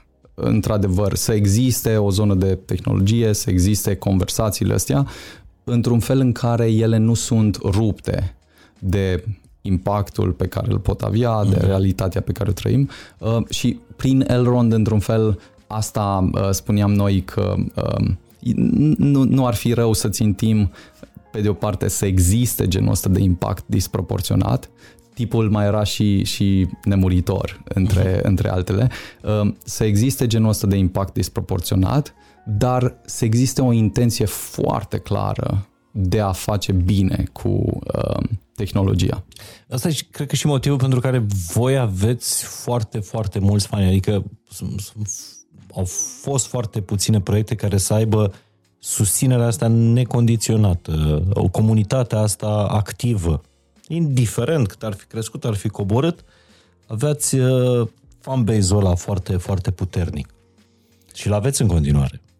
Cred că asta e, din nou, o um, oglindă, pe de o parte, a ceva ce am încercat să construim intern, um, focus pe progresul pe care îl facem, uh, pe pașii pe care îi avem înainte și o înțelegere uh, că dacă acești pași sunt făcuți, vom vedea și rezultate. S-ar putea să nu le vedem peste noapte, s-ar putea uh-huh. să nu le vedem de pe o zi pe alta, dar la un moment dat în aceste cicluri ale pieței, uh, odată ce piața se uh, corectează sau merge într-o altă direcție, ea va tinde în timp să încapsuleze valoarea. Um, faptul că odată este înțeleasă ideea asta și după comunicată, recomunicată de mii de ori și cu comunitatea și există o, o conversație constantă acolo, uh-huh. cred că uh, poate, poate da naștere la ceva absolut extraordinar și, într-adevăr, comunitatea a fost uh, uh, ceva ce nu, nu am mai văzut în, în zona asta. Plus că e o comunitate uh, creată un pic alte valori decât, uh, decât am văzut. Uh, nu pe mașini scumpe, nu pe, adică sunteți mm-hmm. băieții din cripto care nu se afișează cu, cu mașinile și cum să te îmbogățești pe, peste noapte din uh, cripto, mm-hmm. blockchain și mm-hmm. așa mai departe. Ați pus la bazele uh, Rond un pic alte valori. Da. Un pic mai mult alte valori. Un, un pic. Un pic pare că, uh, da, lucrurile și, uh, din nou, nu e, nu e absolut nimic greșit cu a, a avea mașini, a construi lucruri foarte, foarte faine de pe toate planurile, dar în momentul în care există și lucruri extrem de importante care țin, cum am zis, de contribuția în mediul în care trăiești, de lucrurile astea care iau timp și uh, un efort care este um, înțeles și este depus, dacă astea sunt înțelese după, ok, o să existe mașini, o să existe foarte multe alte lucruri, ălea n-ar trebui să facă o diferență foarte mare, cum spuneam, uh, e-gold la 400 sau e-gold la 4000, ok, sigur că va fi ceva foarte uh, bun, tocmai din unghiul în care, asta povesteam și cu comunitatea, cea mai importantă chestie care ar trebui luată de aici este sigur că oamenii o vor duce mult mai bine. Asta, asta este un punct pe care îl iei uh, dacă livrăm tehnologia, dacă ea este adoptată, dacă alții construiesc pe ea și așa mai departe, um, se creează foarte multă valoare și ea este distribuită. Ce credem că va fi extrem de important e ca în momentul în care oamenii trec de punctul la care, nu știu, banii sunt folosiți pentru mâncare uh, și ajung la punctul la care pot să-i folosească pentru orice altceva, e foarte ok să aibă uh, lucruri faine, interesante de explorat, dar ce cred că ar trebui să rămână ancora principală este cum contribuie mai departe. Pentru că dacă, dacă găsesc o variantă de genul ăsta, toate celelalte vin, trec sub o formă sau mm-hmm. alta, uh, nu, nu ar trebui să te definească lucrurile astea. În schimb, dacă ai ceva ce contează pentru tine și uh, spre care poți să faci progres semnificativ, cred că asta va aduce acea schimbare, nu știu, foarte, foarte um, importantă pe care ne-am dorit-o în, în societate. Uite, o întrebare de, din zona gossip. Uh, e cineva care s-a îmbogățit, uh, adică efectiv a ajuns multimilionar din uh, tranzacțiile cu e-gold? Sunt foarte mulți oameni. Probabil și asta și acum. Mult, mă aștept să fie mai mulți oameni decât s-ar putea cele mai multe companii uh, care au existat în, în România. Deci foarte mulți oameni din comunitate, uh, foarte mulți au ajuns nu, nu doar milionari, ci probabil de ordinul zecilor de milioane sau sutelor de milioane. Um, piața se schimbă și fluctuează bani și așa. din, adică bani cripto transformați în... Uh, nu cred da. că oamenii de genul ăsta uh, vor tinde să-și retragă banii uh-huh. tocmai, tocmai uh, din același motiv din care povesteam înainte, că odată ce înțelegi valoarea sau implicațiile, uh, de ce, de ce te întoarce înapoi la uh-huh. genul ăsta de bani care, nu știu, au inflație foarte mare, care îți pot aduce niște beneficii, dar la sfârșitul zilei nu cred că vor fi soluția finală. Deci tu spui că uh, oamenii cumva transformați în multimilionari sunt mai mulți numeric decât toate companiile? Probabil nu toate la un loc, ci uh, ce vreau să spun este că, în general, într-o companie, valoarea este creată și um, capturată de shareholderi. Uh-huh. În zona asta de crypto, uh, practic s-a întâmplat ceva ce este foarte diferit și anume că valoarea, majoritatea valorii, uh-huh. este captată de comunitate. Uh, într-o etapă în care Elrond probabil că a valorat undeva aproape de 10 miliarde de fapt la un moment dat, um, sunt convins că foarte mulți dintre oameni și știu, avem foarte mulți prieteni uh-huh. care uh, cărora Elrond le-a, le-a schimbat viața în sensul ăsta uh, și cred că asta am și văzut, dar uh, am încercat să reaccentuăm partea asta. Dacă banii ăia, dincolo de, nu știu, vacanțe și așa mai uh-huh. departe, se și transformă în, într-un alt challenge pe care oamenii și-l iau și vor să-l implementeze. Orice ar fi, pentru că fiecare au uh-huh. uh, uh, hobby-urile sau uh, atracțiile sau, sau uh, expertiza lor, um, atunci înseamnă că vom vedea rezultatele și am făcut ceva ce a meritat să fie făcut. Dar știi oameni care au sărăcit? Uh... Sunt convins că sunt și am avut foarte multe conversații și cu oameni, nu care au sărăcit, ci care au trecut prin, uh, poate cele mai triste conversații sunt cu oamenii care au făcut trading și care cumva aveau milioane de dolari în ideea de a-i multiplica, au început cu milioane, milioane și au ajuns la nimic. Și uh, asta e, dacă e, dacă e o lecție super simplă, e că zona asta de trading pare a fi uh, greșeala cea mai elementară și și cea mai importantă pentru, pentru oameni. Adică pare că oamenii în prima fază nu, nu văd că este un joc arbitrar pe care nu îl pot controla, care le oferă o iluzie că temporar funcționează, după care îi șochează cu ceva ce e atât de drastic diferit uh-huh. de ce își imaginau ei că le schimbă complet jocul. Asta e pe de o parte pentru, să zicem, oamenii simpli și pe de altă parte foarte, foarte, foarte puțini oameni sunt în zona asta care în realitate um, produc valoare semnificativă pe termen lung. Majoritatea oamenilor trec prin Black Swans, um, care după, ok, ai, ai făcut foarte mulți bani, așa i-ai și pierdut peste noapte și după încep de la zero.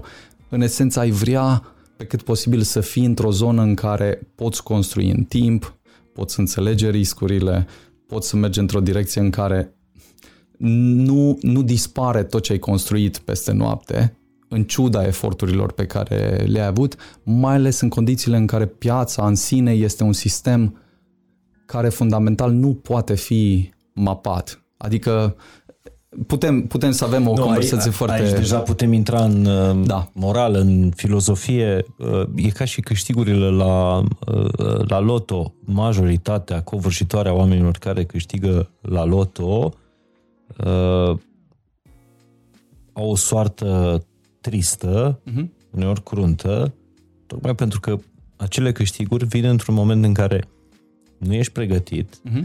în care destinul tău nu uh, nu trebuia să se întâlnească cu, cu asta. Sunt bani pe care cumva nu i-ai atras, nu i-ai mun- nici nu i-ai muncit, nici nu i-ai atras, nici nu i-ai visat.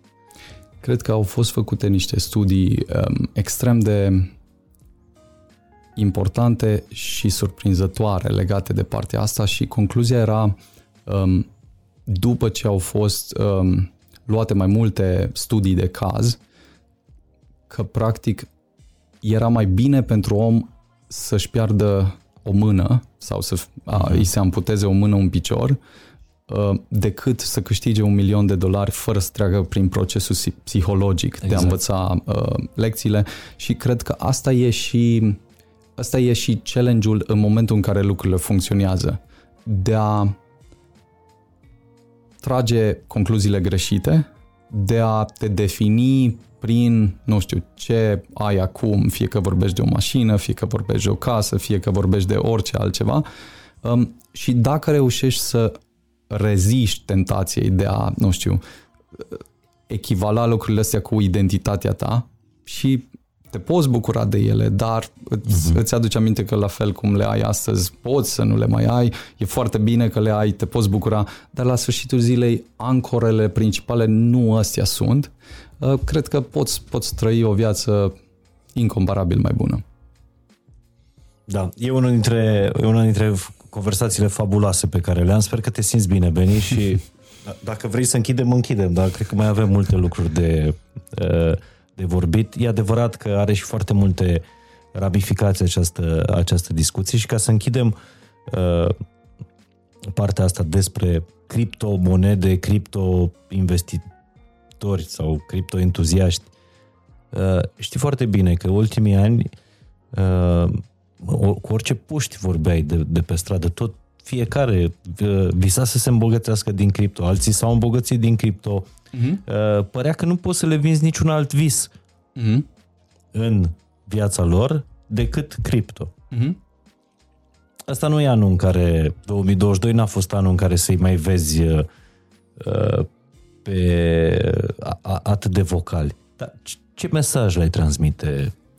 Um, cred că sunt câteva lucruri foarte importante. Unu, um, cum spuneam, ideea de a putea face progres într-un mod um, semnificativ, cu oportunități care nu se găsesc în alte domenii, este și va fi întotdeauna um, atractivă în mod deosebit pentru oameni tineri, ambițioși, cunoscători sau necunoscători, uh, important ar fi tot timpul să, în, în măsura în care oamenii sunt în zona asta de investiție, pare că dacă ar fi să simplific lucrurile, toată zona de trading, um, doar din cauza că înțeleg că oamenii nu vor putea să o gestioneze și că ajung la sfârșit la zero, fie că zero ăla se întâmplă după un an, fie că se întâmplă după 5 ani, whatever, e mult mai bine să te uiți la valoarea creată și un fel de value investing. Adică încearcă să înțelegi ce se construiește, să anticipezi că va lua foarte mult timp să te uiți la adopție, să-ți faci temele cu research și așa mai departe, mm-hmm. la fel cum ți-ai face pe orice altă uh, uh, discuție, nu doar în zona de, de blockchain sau crypto. Uh, și mai mult decât atât, probabil cea mai importantă chestie ar fi um, ideea de a încerca să-ți găsești o poziție din care poți contribui activ să te implici, să construiești un proiect, să contribui, nu știu, nu neapărat pe zona tehnică, zona tehnică e absolut fascinantă și extraordinar de interesantă, uh, dar există zonă de economie, există zonă de politică, există zonă de, nu știu, comunicare, marketing mm-hmm. și mhm. așa mai departe. În măsura în care oamenii își găsesc o variantă de a contribui, valoarea uh, pe care o primesc este de natură să îi și treacă prin procesul ăsta foarte, foarte util, uh, prin care învață cum pot conserva valoarea sau acumula această mhm. valoare, oricare ar fi ea. Uh, și cred că ce, ce e și mai uh, interesant de atât este la sfârșitul zilei ce am încercat noi să facem și ce nu poate fi luat pentru că nu e captat de, de ideea asta financiară, este vrei să te însoțești și să aduni oameni absolut excepționali, cu care și dacă ai face orice altceva, dacă ai avea bani sau dacă n-ai avea bani, tot cu oamenii ăștia ai construi lucrurile. Dacă poți face chestia asta, asta rămâne cu tine. Asta o iei peste tot și uh, vei putea să construiești pe, pe ideea asta. Asta e genul de echipă pe care mi se pare că l-ați creat voi la la Sibiu. Mi se pare că banul nu face parte din valoarea adunării voastre. Da, este, este cu siguranță așa. Ați avut la, la Paris, mai departe de, de luna trecută, această zi X, uh, unde ați lansat Multiverse X. De ce era nevoie ca Elrond, acest nemuritor, atoputernic, a tot cunoscător să se transforme în multivers XX? Um, ideea de bază ține de uh, o căutare cu privire la cum vor arăta lucrurile în, nu știu, următorii 10-20 de ani și cum putem extinde toată, tot setul de aplicații, utilitate um, pe care tehnologia uh, blockchain o poate avea. Și pare că um, de departe cea mai importantă direcție de aplicații este în zona de metaverse, dar în același timp, cum spuneam, am încercat să conturăm această nuanță care setează o altă direcție față de ce înțeleg oamenii acum prin, prin uh, ideea de metaverse și setează o direcție în care um, între lumea fizică și lumea uh, cea nouă, digitală pe care o construim, uh-huh. trebuie să existe o armonie, un feedback loop pozitiv în așa fel încât întotdeauna impactul să se întoarcă înapoi în lumea fizică și din lumea fizică să putem să iterăm, să construim, să explorăm alte lucruri pe care uh-huh. nu le puteam construi până acum um, și în afară de direcția tehnologiei, în afară de faptul că um, această idee de metaverse nu poate fi fol- col- uh, construită fără un blockchain, um, am încercat să și trasăm în mod activ direcția diferită și distinctă care poate fi foarte productivă și foarte de impact în sensul pozitiv prin ideea de multiverse. Pentru că uh, în, în esență, în ideea asta avem ideea de metaversul este deocamdată ceva foarte mic comparat cu universul fizic pe care îl avem deci, ca spațiu. Voi vă doriți să construiți nu doar un metavers, cum vrea Facebook, uh-huh. vreți să construiți un multivers, în care fiecare să poată să aibă uh, metaversului? Da, ideea, nuanța acolo cred că e mai degrabă vrem să fim la intersecția dintre lumi uh, și în toate lumile, în măsura uh-huh. în mhm. care se poate, să facilităm construcția unei rețele de, nu știu, lumi, spații, interacțiuni, experiențe, dar în același timp să aducem aceste beneficii uh, pozitive înapoi în lumea fizică. Uh-huh Uh, și să ne asigurăm că oamenii în procesul ăsta nu uită că trebuie să existe acest feedback loop pozitiv, fără de care uh, e foarte ușor să evadăm într-o lume, nu știu, uh-huh. virtuală, fără să mai avem uh, niciun fel de interes. Și concret cum veți face lucrul ăsta? Păi la, la X-Day um, am trasat și am explicat cum se pot diferenția lucrurile și în mod practic am lansat trei produse. Um, am repoziționat toate produsele pe care le avem, um, dar trei produse noi am povestit uh, și anume ele se numesc X-Fabric, X-Portal și X-Worlds. Um, ideea cu X-Fabric este că blockchain-ul va fi în esență fundamentul acestei lumi noi. Într-un fel, aproape că există un, un fel de fizică digitală care îți permite să definești reguli Uh, pe baza cărora lumile vor putea uh, funcționa. Fie că vorbim de reguli economice, fie că vorbim de reguli de, nu știu, interacțiune socială sau de tehnologie în sine. Deci blockchain-ul practic înseamnă legile acestei Exact. Uh-huh. E, e premisa pe, pe baza căruia uh-huh. poți construi, iar um, dincolo de faptul că poți defini regulile, Xfabric va permite un nou val creativ pentru oameni din întreaga lume care doresc pe de o parte să folosească tehnologia blockchain în companiile lor uh, și pe de altă parte uh, va permite o nouă expresie a ideilor bazat pe ideea că în contextul internetului, unde uh, avem undeva la 6 miliarde de oameni în momentul de față, ca om creativ, ca brand și așa mai departe, tot ce ai nevoie este 100 de oameni care să creadă în ideile tale. Apropo de tot ce uh-huh. povesteam uh, cu oamenii din istorie care trebuiau să moară până la punctul la care ajungeau să fie recunoscuți, cred că astăzi trăim în, în um, cea mai bună perioadă pentru oameni, nu știu, uh, creativi din toate punctele de vedere, atât tehnici cât și uh, uh, din zona artistică, care pot să-și exprime ideile, pot să câștige bani din ideile respective și pot să trăiască o viață care nu mai este constrânsă de, nu știu, mediul în care trăiesc și ar trebui să-și formuleze, practic, cea mai simplă versiune de a comprima ideea asta este că ai nevoie de 100 de fani. Dacă 100 de fani găsești prin setul ăsta de tehnologii, vei putea să, uh, nu știu, pictezi, să creezi muzică, să scoți noi lucrări științifice. 100 de fani care să te financeze, exact, care să exact, te exact, un exact, abonament. Exact, sau... exact, exact. Și deci ex... nevoie, nu, nu crezi că trăim timpurile cele mai bune tocmai din uh, pricina asta, că nu îți trebuie milioane de urmăritori? Exact.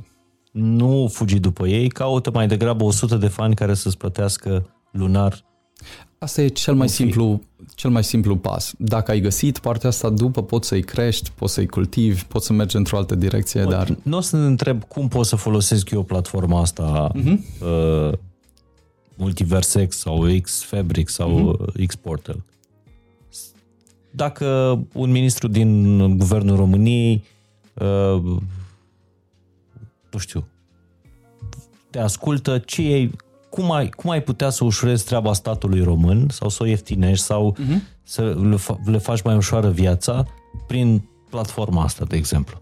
Practic, cele trei produse de care povesteam, uh, tot ce am povestit până acum era de X-Fabric. Uh-huh. X-Portal este, în esență, uh, soluția problemei pe care o menționam înainte, și anume că toată ideea asta a metaversului nu ține de o tehnologie.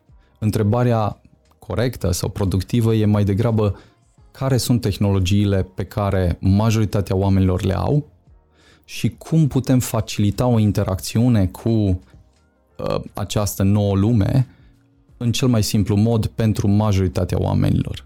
Uh, și răspunsul după devine cel mai probabil un mobile experience, o aplicație care îți permite să interacționezi cu lumea asta, îți permite să uh, intri în diferite lumi, să le explorezi, să construiești, să deții active digitale, să poți schimba idei pe bani, să faci foarte multe lucruri de genul ăsta. Asta, uh, asta e soluția care ar putea accelera uh, adopția tehnologiei și ar deschide, la fel ca în era internetului, tehnologia și piața către toți oamenii. Și cred că asta este ceea ce avem nevoie. Asta urmează să lansăm prin Exportal, care e o extensie um, și expansiune foarte semnifică, semnificativă a aplicației Maiar. E un fel de super app unde vei avea un, un avatar, vei avea um, instrumente financiare, fie că vorbim de card, fie că vorbim uh-huh. de zona asta de um, digital assets, um, vei avea zonă de social, chat și așa mai departe pentru a uh, povesti cu prietenii uh, și multe alte aplicații pe care toate le vei putea accesa în o singură aplicație. Uh-huh. Asta urmează să, să fie lansată în, uh, în primul quarter al 2023 uh-huh. uh, și cred că va schimba extraordinar de mult felul în care oamenii văd ideea de metaverse, se joacă cu ea, interacționează cu ea și după merg un pas mai departe și și accentuez că asta este doar primul pas. Sigur că în momentul în care celelalte tehnologii sunt uh, ready, le vom putea integra. Sunt toate compatibile cu ce încercăm noi să construim, doar că nu e acum momentul.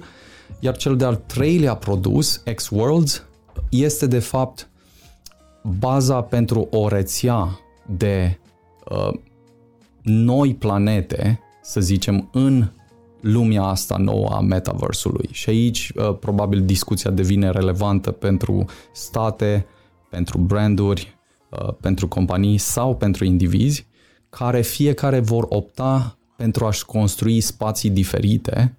Uh, există state cu care povestim despre planete întregi pe care nu doar că le vom putea construi, vom putea discuta care sunt facilitățile pe care le vor putea integra, uh-huh. Um, de ce sunt valoroase pentru, nu știu, cetățeni, oameni ca ei să descopere alte oportunități, să se educe despre anumite lucruri și așa mai departe. Um, și cred că la sfârșitul zilei uh, zona de X-Worlds va fi pentru omul uh, simplu probabil cea mai, cea mai uh, interesantă formă de entertainment. Adică tot adică ce te uiți ce la... ne ocupă timp astăzi, Netflix, televizor, uh-huh. YouTube, da. podcasturi, ar trebui să fie înlocuită de ceea ce voi imaginați în X-World? Cred că e mai degrabă extinsă, că tu într-o lume de genul ăsta, ai, dacă luăm trei aplicații, uh, și anume partea de educație, partea de um, entertainment și partea de business, întrebarea e cum ai putea extinde uh-huh. cea mai bună formă de educație, cea mai bună formă de, nu știu, interacțiune uh-huh. în zona de business și cea mai bună formă de uh, divertisment sau entertainment. Uh-huh. Um, și la fiecare, de fapt, ai câteva elemente care sunt esențiale și anume la educație, dacă stăm să ne gândim tot ce povesteam înainte, internetul îți dă acces, pe de o parte, la toată cunoașterea umanității. Orice uh-huh. cărți, orice lucruri de genul ăsta le poți accesa, dar dacă stăm să ne gândim cea mai bună formă de educație ține de fie oameni care te marchează pentru totdeauna, prin exemplul lor, prin căutările pe care le au, prin descoperirile pe care le au, fie oameni care văd ceva în tine și uh, cultivă mm. lucrurile astea.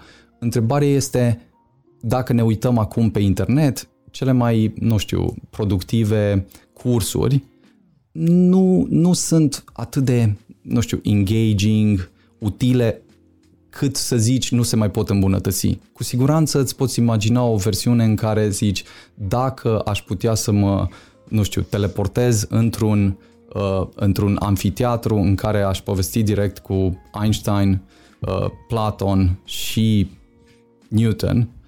Uh, să fac un podcast cu exact. Einstein, Newton și Platon. Exact. Dacă aș avea conversația asta, nu ar fi mai interesantă decât ideea de a citi o carte sau a mă uita cum cineva îmi spune la tablă ceva anume. Sigur că ar fi. Sau când uh, Beniamin Mincu povestește cum l-a influențat, uh, nu știu, Aristotel, de exemplu, mm-hmm. sau, sau mm-hmm. Einstein, să pot să accesez uh, și da. părerea lui Einstein despre asta. Sigur. Asta deja ar fi o altă formă de educație care, aș spune, ar accelera da, foarte mult. prea departe? Nu, nu cred. Nu cred. Cred că asta pentru educație, a, aproape că aș spune că tot timpul, atâta timp cât lucrurile nu pot fi conturate clar, asta e cea mai mare problemă. Dacă poți să le conturezi clar, întrebarea e doar în cât timp am putea avea o interacțiune Sau de genul ăsta. ar trebui să punem în practică o asem- un asemenea metavers. Ideea e că după ce ai așa ceva, imaginează ce s-ar întâmpla dacă poți interacționa cu mii sau zeci de mii de oameni în timp ce el povestește și fiecare îl întreabă pe, nu știu, Einstein, cum mhm. spuneam, uh-huh. întrebările lor. Cât de marcantă e experiența, cât de rapid te ajută să înveți uh-huh. lucrurile astea. A, și asta e o aplicație. Sunt convins că se poate duce toată ideea în foarte multe direcții și ăsta e punctul de plecare. Uh arată și sună, nu știu cum arată pentru că tu îți imaginezi lumea asta mult mai exact, în mm-hmm. mult mai mulți mm-hmm. pixel decât mi imaginez uh, eu, dar uh, până la urmă toate ideile astea sunt minunate, doar că tot ceea ce faci astăzi, mm-hmm. în tot ceea ce faci astăzi, nu te mai lupți doar pentru banii oamenilor, mm-hmm. ci te lupți pentru ceva mult mai valoros, pentru timpul lor. Mm-hmm. Facebook se luptă cu Google pentru timpul uh, oamenilor, Netflix se uh, luptă cu televiziunea și uh-huh. cu HBO mhm. și cu Disney pentru timpul uh-huh. oamenilor. Podcastul Fain și Simplu se luptă cu alții pentru timpul oamenilor. Uh-huh. Uh, cum faci să le câștigi oamenilor nu banii, ci timpul? Cred că uh, lucrul merge exact la esență. Oamenii fie din lejeritate, își investesc timpul în diferite direcții uh-huh. pentru că asta e opțiunea cea mai bună, fie din diferite motive, cum spuneam, fie uh, pe, pe direcție educațională, fie pe direcție de, de business sau uh, lucru, fie pe direcție de divertisment. Tot ce povesteam înainte este o versiune incomparabil mai bună de educație. Uh, întrebarea e cum ar putea arăta o formă de divertisment? Păi e foarte simplu să-ți imaginezi cel mai popular um, serial Netflix, doar pus într-o formă în care poți interacționa și schimba scenariul în timp real. Adică poți fi acolo, poți interacționa cu mediul, poți descoperi toate lucrurile, poți să participi, nu știu, în misiuni, în explorări, în aproape orice ți-ai imagina poate fi conturat uh-huh. și cred că um, asta va extinde foarte mult ceea ce Netflix, să zicem, face uh, foarte bine. De asta mă și aștept într-un fel um, ca ei foarte rapid să înceapă să interacționeze cu mediul ăsta pentru că uh, sunt convins că înțeleg că există un potențial absolut extraordinar. În câți ani crezi? A, a, a, aseară m-am uitat la câteva episoade din, uh, din The Crown, ultimul sezon, uh-huh. în câți ani crezi că aș putea să fiu nu pe canapeaua mea, ci, nu știu, într-o cameră a castelului Windsor să mă uit la conversația dintre regina Elisabeta și prințul Filip? Hmm. Um, aș spune că pare că și uh, cred că uh, predicția asta e relativ conservatoare. Aș spune că în următorii 3-5 ani Wow! Da, te- tehnologia nu, nu cred că e uh, departe, cred că mult mai mult ține de um, cât de mulți oameni vor putea avea acces la ea și uh, pentru că nu, niciodată nu e evenly distributed, mm, nu există exact. distribuție uh, mm.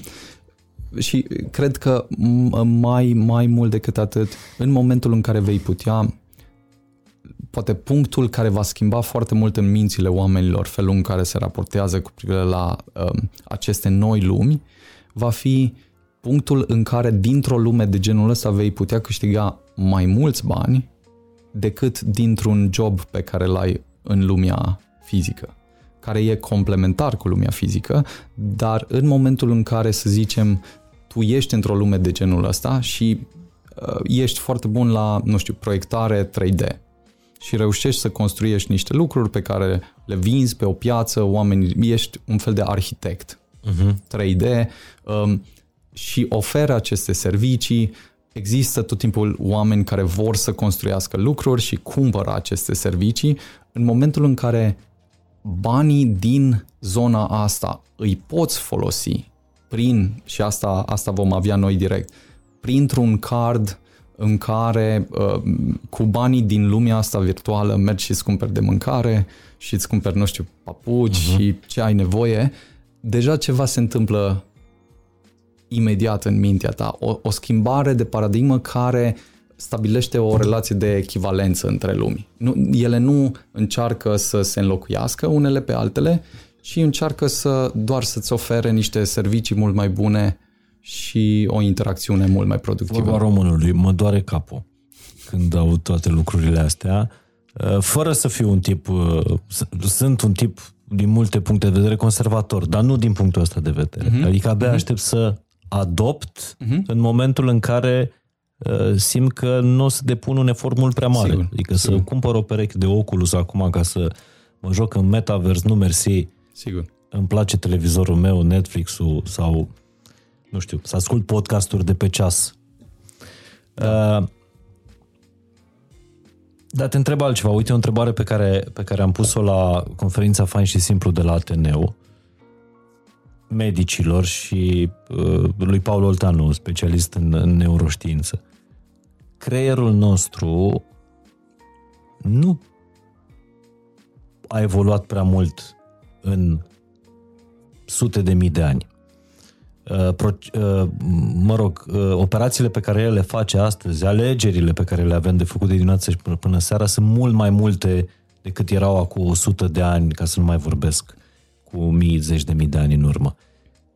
Nu se va prăji creierul nostru de la și mai multe alegeri pe care va trebui să le facem și mai multe traversări din lumea fizică, asta concretă, în, în metavers?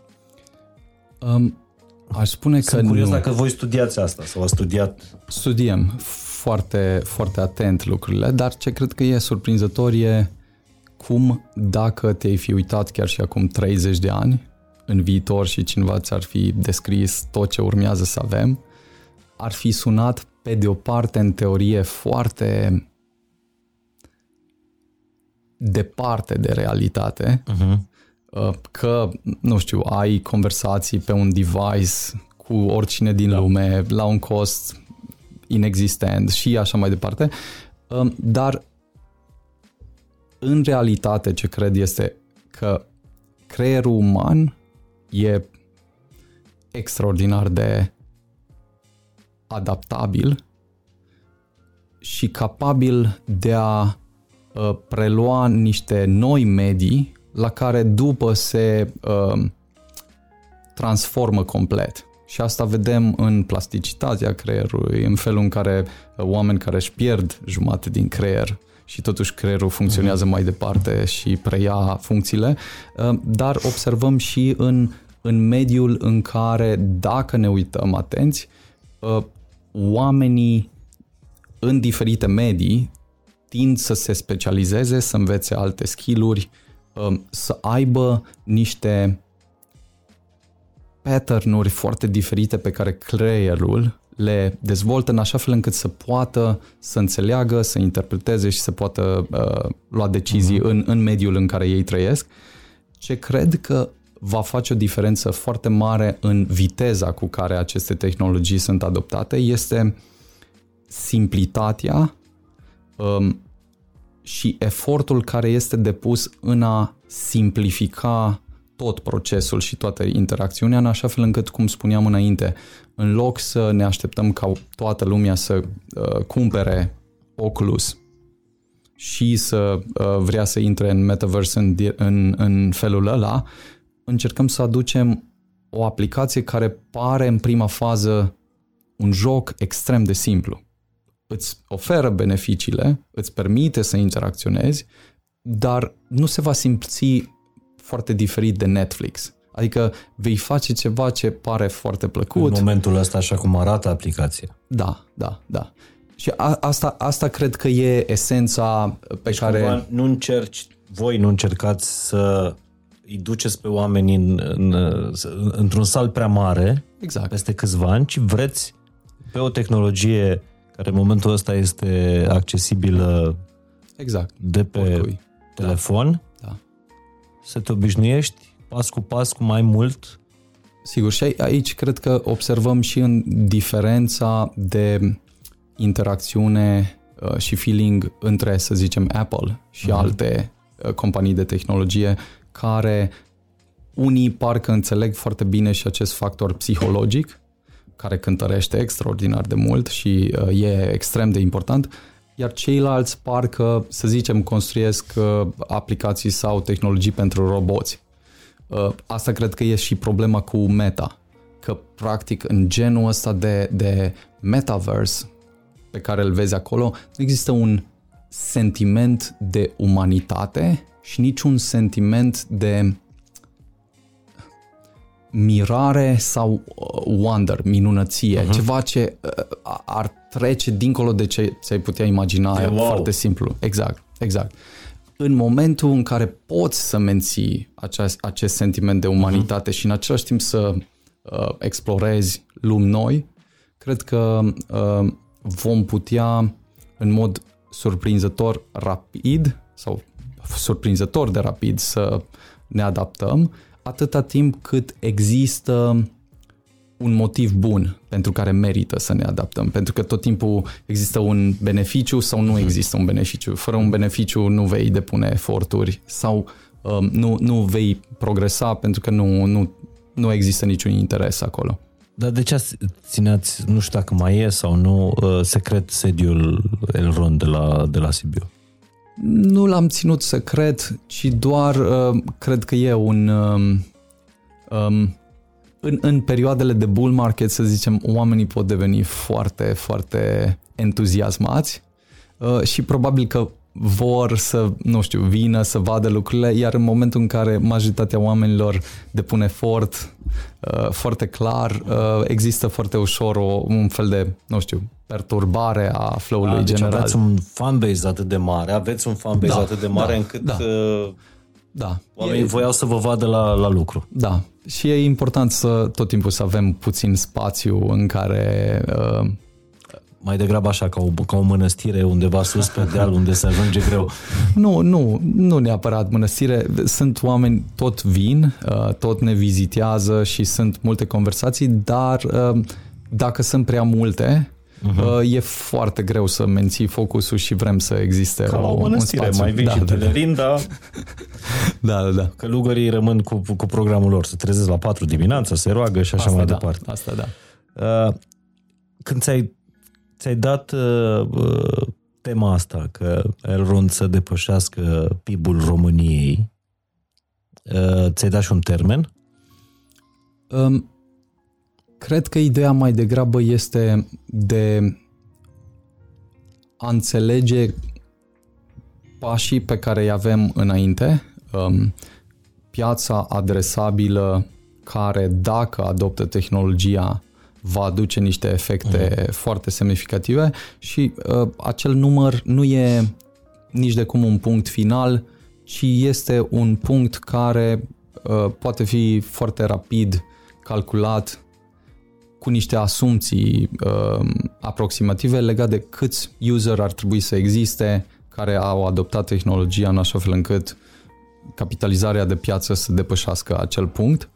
Um, cred că um, nu mai știu dacă am menționat un time frame ultimele dăți, dar cel mai probabil um, aș spune că există o probabilitate foarte mare ca în uh, următorii 3-5 ani să se întâmple dacă, cu accentul pe dacă livrăm ceea ce ne-am propus uh-huh. și mergem în direcția Bine, bună. ați fost în momentul de spre 10 miliarde de dolari, ceea ce înseamnă vreo 5% din PIB-ul României. 5%? Da, undeva, 5%. Da. PIB-ul uh-huh. României undeva la 200 uh-huh. ceva de, uh-huh. de milioane de, uh-huh. de miliarde de dolari, miliarde. pardon. Uh-huh. Uh, și aș vrea să vorbim, pentru că am promis uh, mai devreme că revenim, e o chestie care care cumva a zdruncinat foarte mult încrederea în tot ceea ce înseamnă cripto.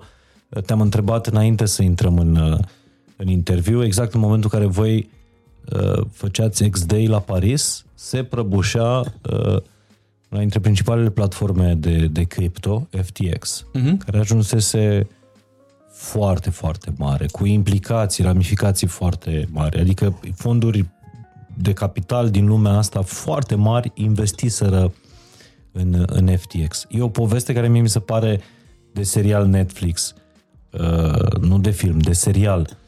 Uh, dar prăbușirea asta peste noapte a unei dintre cei mai bogați oameni din lume, respectiv a unei dintre cele mai mari platforme de, de cripto, cumva s-a, ca, ca un val s-a dus spre, spre întreaga piață, spre, inclusiv spre e-gold, spre uh-huh. Bitcoin și așa mai departe.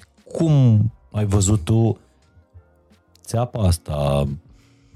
Ce, ce a fost povestea FTX? Uh, mă bucur odată foarte mult că nu s-a întâmplat în timp ce făceam uh, X-Day, că s-a întâmplat uh, după, deși eu... La câteva mă rog, zile, da, la câteva zile. Practic undeva în 9 noiembrie, iar noi am avut de pe 3 până pe 5.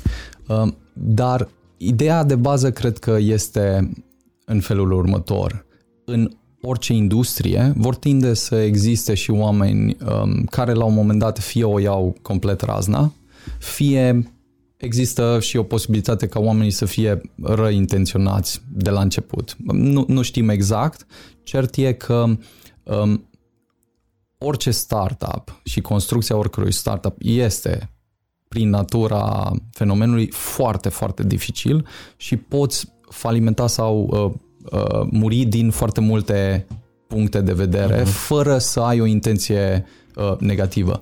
În momentul în care comiți fraudă la mai multe nivele și um, toată situația implică ceva ce pare mult, mult mai straniu decât ficțiunea. Adică orice ai uh, contura într-o carte de ficțiune pare că la un moment dat tinde să fie bătut de ce se întâmplă în, în viața da, reală. E wow ce s-a întâmplat acolo. Da, și felul în care lucrurile s-au întâmplat uh, parcă se rezumă la, la două lucruri. Un punct la care a fost comisă uh, fraudă în cadrul uh, exchange-ului, uh, în care și e de accentuat că contrariu principiilor din zona asta de blockchain, în care practic oamenii dețin fondurile, tu nu ai acces la ele și există o foarte mare valoare în a nu da acces la fondurile tale. Acum, pentru cine nu a, nu, nu a citit foarte mult, acest băiat, Sam, uh, care deținea, mă rog, care e fondatorul uh-huh. Mhm. FTX. FTX, avea o companie uh-huh. dincolo de, uh-huh. de FTX. Un fond de investiții. Un fond de investiții în care, din, uh, din banii celor care tranzacționau pe, pe platformă, uh-huh. uh, el lua o parte care se juca cu, la fondul lui de investiții, ceea ce este total ilegal și greu de explicat cum pe o platformă de cripto să se întâmple asta.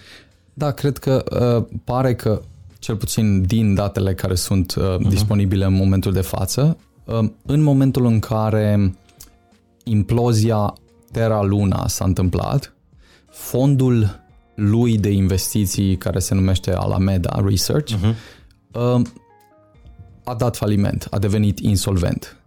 Um, devenind insolvent, Sam avea două opțiuni. Să lase să moară, uh, adică să declare insolvența și să meargă mai departe. Și să salveze platforma Exact. FTX. Numai că nu, nu e clar dacă o putea salva, uh-huh. pentru că uh, fondul cel mai probabil era foarte amestecat cu tot ce uh-huh. făcea el și, și setarea, uh, legătura dintre fond și exchange din start creează premisa pentru multe lucruri care nu au cum să mhm. funcționeze. Adică dacă tu ești și cel care oferă serviciu și tu ești și cel care tranzacționează, în esență nu e o setare bună, clară, etică, uh-huh. pentru că vei putea să tranzacționezi pe banii oamenilor, să vezi orderele pe care ei le au și să le execuți înaintea lor, uh-huh. să faci foarte multe lucruri pe care Alameda se pare că le făcea și nu erau, nu erau uh, legale din punctul ăsta de vedere. Totul s-a schimbat în momentul în care, um, odată cu insolvența la care au ajuns, decizia a fost luată ca bani din fondurile oamenilor care erau depuse pe exchange au fost împrumutați către acest fond de investiții, care fond de investiții la rândul lui a luat împrumuturi de miliarde de dolari colateralizate cu acești bani ai oamenilor. Fără ca oamenii să știe. Clar, fără ca oamenii să știe și uh, asta întâmplându-se luni de zile, cel mai probabil în încercarea de a crea profituri suficiente încât să uh, își rezolve problema fondului.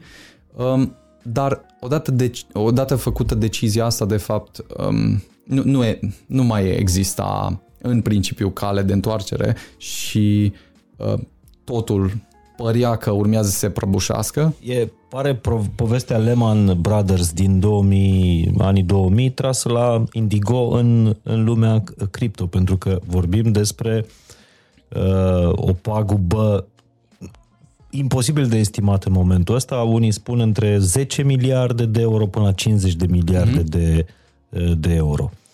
Uh, da, cum e posibil ca instituții financiare foarte puternice uh, din, din lumea asta să investească într-o, uh, într-o asemenea platformă mm-hmm. care ajunsese foarte mare, adică erau arene din Statele Unite botezate după numele FTX, cum există Alianța Arena, exista uh, FTX Arena în Statele Unite. Cum e posibil ca un om care stătea până la urmă într-o casă undeva în Bahamas cu soția lui și cu alți prieteni, uh-huh. uh, fără un board de, uh-huh. de conducere, uh, cum e posibil să păcălească atâția, atâtea instituții financiare? Cred că sunt uh, două feluri de explicații. Uh, o explicație ar fi că până la un punct lucrurile au funcționat și că aveau sens și că oamenii ăștia puteau să livreze niște lucruri și că, de fapt, uh, din cauza că erau atât de buni sau păreau atât uh-huh. de buni, au putut să meargă mai departe, pentru că altfel e, e foarte greu de oferit o explicație plauzibilă care uh, ar arăta cum din nimic au ajuns într-un timp atât de scurt în, uh, la, la scala asta. Uh-huh. Adică oameni care încearcă lucruri, nu știu, și după uh, fraudează sistemul, sunt foarte mulți. Sunt mulți hoți, dar ei nu ajung Mi la scala asta. Și vouă asta pare, nu? Cu exchange-ul, cu exchange-ul care a fost spart. Dar sfârșitul este foarte diferit. Ideea că cineva atacă un sistem uh, este tot timpul um, o idee care în zona de blockchain va exista. Faptul că tehnologia este open source, faptul că ofer niște servicii, um, pe de o parte deschide toată conversația ca oameni buni să, nu știu, folosească serviciile și să uh-huh. mergi mai departe. Pe de altă parte, um, te expune și către oameni răi intenționați care încearcă să strice sistemul, să profite de el într-un mod neintenționat și așa mai departe.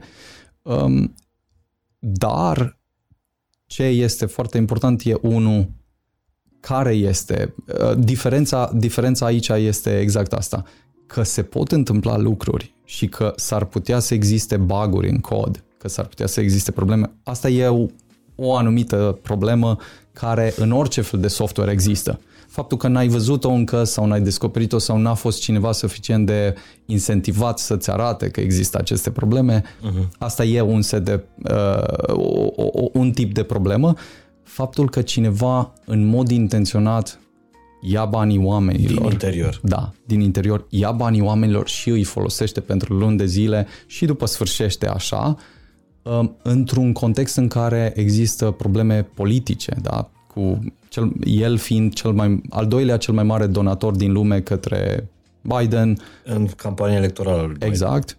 Cu media implicată, cu foarte multe fonduri de investiții, cu foarte multe companii, cu foarte multe alte servicii. VIP-uri care făceau o reclamă. Adică da. unul dintre uh, uh, oamenii care făcea reclamă uh, era Tom Brady, unul dintre cei mai mari sportivi din, uh, din lume, cu soția lui aveau vreo 650 de milioane de dolari băgați în uh, exact. povestea asta. O, o, de, asta, de asta și spun, ar fi greu, uh, deși nu imposibil, uh, ca oamenii ăștia să fi fost răintenționați de la început, să zicem, și să în mod intenționat să fi, creez, să fi creat tot sistemul ăsta în așa fel încât la sfârșit să uh, intenționeze genul ăsta de fraudă. Pe de altă parte, o vari- variantă mai plauzibilă pare că uh, este implozia fondului, uh-huh. i-a mhm. forțat într-un punct în care fie uh, închideau fondul și există o posibilitate ca dacă închideau fondul să fi uh, generat probleme suficient de mari pentru exchange, uh-huh. în așa fel încât să nu mai poată funcționa și atunci din cauza asta au luat decizia asta extrem de rea, care de fapt i-a dus în, în Cât poziția de tare v-a afectat uh, colapsul ăsta al FTX? Că despre asta o să se scrie cărți, o să se facă filme. Tu mi-ai, tu mi-ai spus că uh, în ultimele șase luni...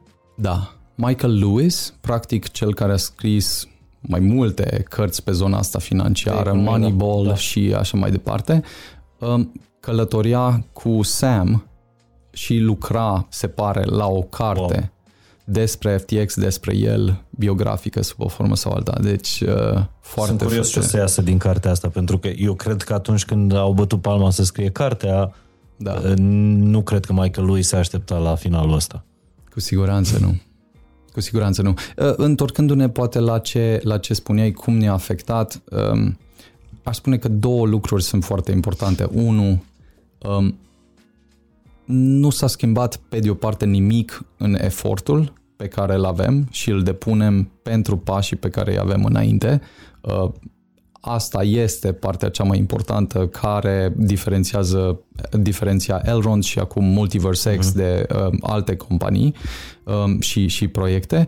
Și pe de altă parte sunt convins că în piață va exista un efect de cascadă care va fi resimțit foarte puternic de în zona de, nu știu, reglementare, în zona de fonduri, companii uh, și în efectele cauzate strict pe zona financiară, care uh, practic oricum nu era strălucită nici înainte ca ei să mhm. colapseze la nivel macro, dar acum e mult mai rea și cred că elementul ăsta de încredere um, va fi foarte, foarte problematic.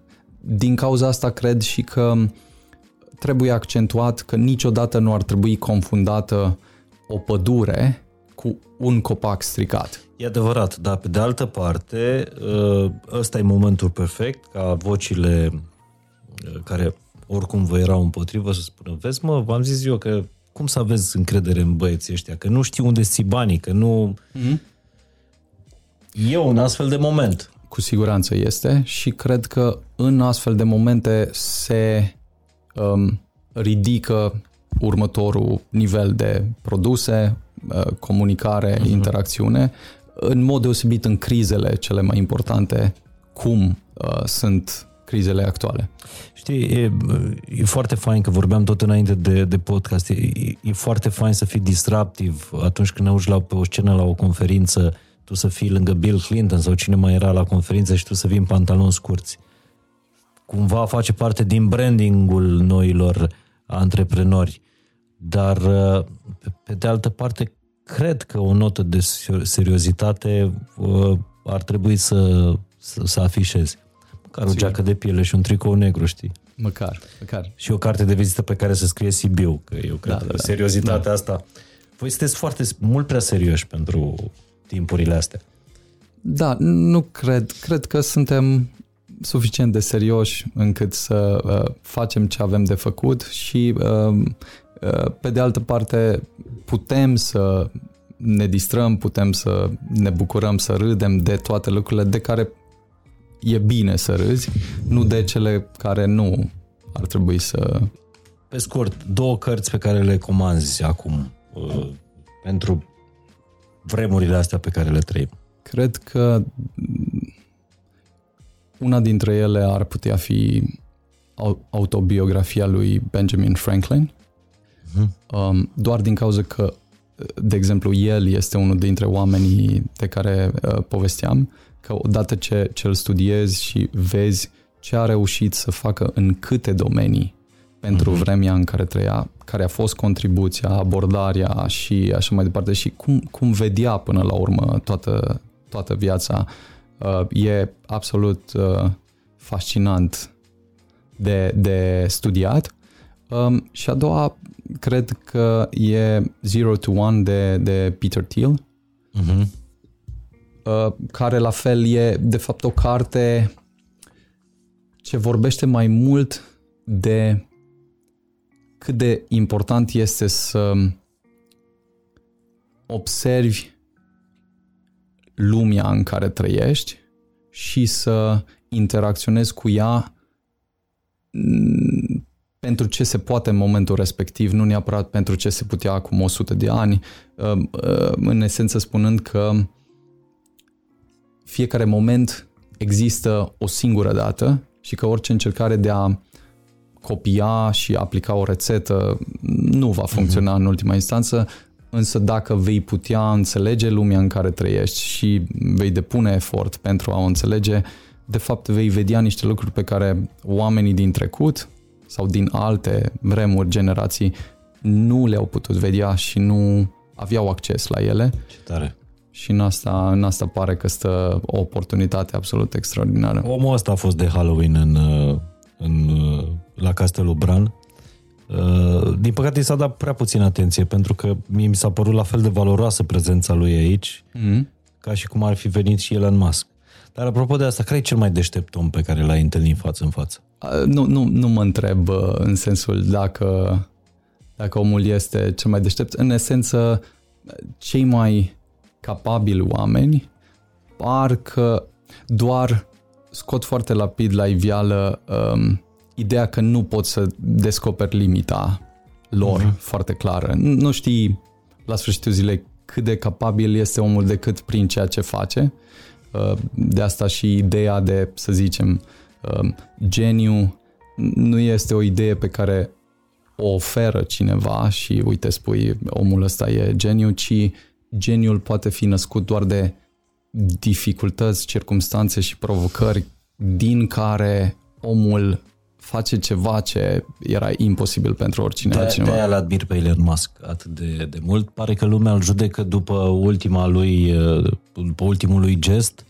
Uh, uneori este erou, alteori în, în ochii lumii este uh, uh, nu știu, un uh, răufăcător, dar tu cumva îl vezi la imagine globală, la imagine mai mare pe, pe Elon Musk și încerci să vezi ce va schimba sau ce va rămâne după, după el. Da. Ce l-ai întrebat dacă ai fi față în față cu el? Hmm. Nu știu dacă ai, ai fost până acum sau nu? Nu. Nu. nu. Um, ce întrebare ai pune? Nu știu dacă am o întrebare, în, cel puțin în momentul de față, mm. în sensul în care, um, într-adevăr, cred că oamenii în general judecă lucruri simple pe care le văd, să zicem, și poate în general nu le înțeleg și nu le judecă în perspectivă, luând în considerare ce a reușit omul până acum, că poate există motive mai bune care nu sunt imediat accesibile mm-hmm. pentru ceea ce văd ei și care, la sfârșitul zilei, dacă te uiți, uh, după ceva timp, cumva într-un mod miraculos, uh, în ciuda tuturor dificultăților, omul uh, adaugă o contribuție umanității care e absolut um, extraordinară. nu cred că asta spune ceva despre finalitatea lucrurilor, adică oricând uh-huh. fiecare dintre om, oameni, să zicem, poate să greșească, poate să o ia razna, sunt convins că face multe greșeli, sunt convins că um, încearcă, testează foarte multe limite în ideea asta de a descoperi următoarele uh-huh. um, insight-uri, etape și Inclusiv așa. concedierile de la Twitter de acum. Da, ideea e că e Twitter, Twitter pare că era o companie extrem de conservatoare, extrem de uh, înceată în uh-huh. dezvoltare, inovație, tehnologie, extrem de uh, ideologic, nu știu, poziționată uh, și el a înțeles potențialul Twitter la un punct la care uh, înțelege că poate să fie un, într-adevăr, un town square pentru umanitate, dacă este gestionat... Adică o piață publică. Da, uh-huh. da o, o piață pentru idei, conversații, uh-huh. discuții a celor mai importante subiecte din lume, atâta timp cât um, e gestionată cum trebuie, cât timp nu există cenzură intenționată pe, pe uh-huh. diferite subiecte, nu înseamnă că cred că la sfârșitul zilei există potențial să facă compania asta să valoreze de 10 ori mai mult decât valorează în momentul de față și ce vedem astăzi în interacțiune, număr de useri, felul în care lucrurile mm. cresc și într-un timp atât de scurt e, e excepțional.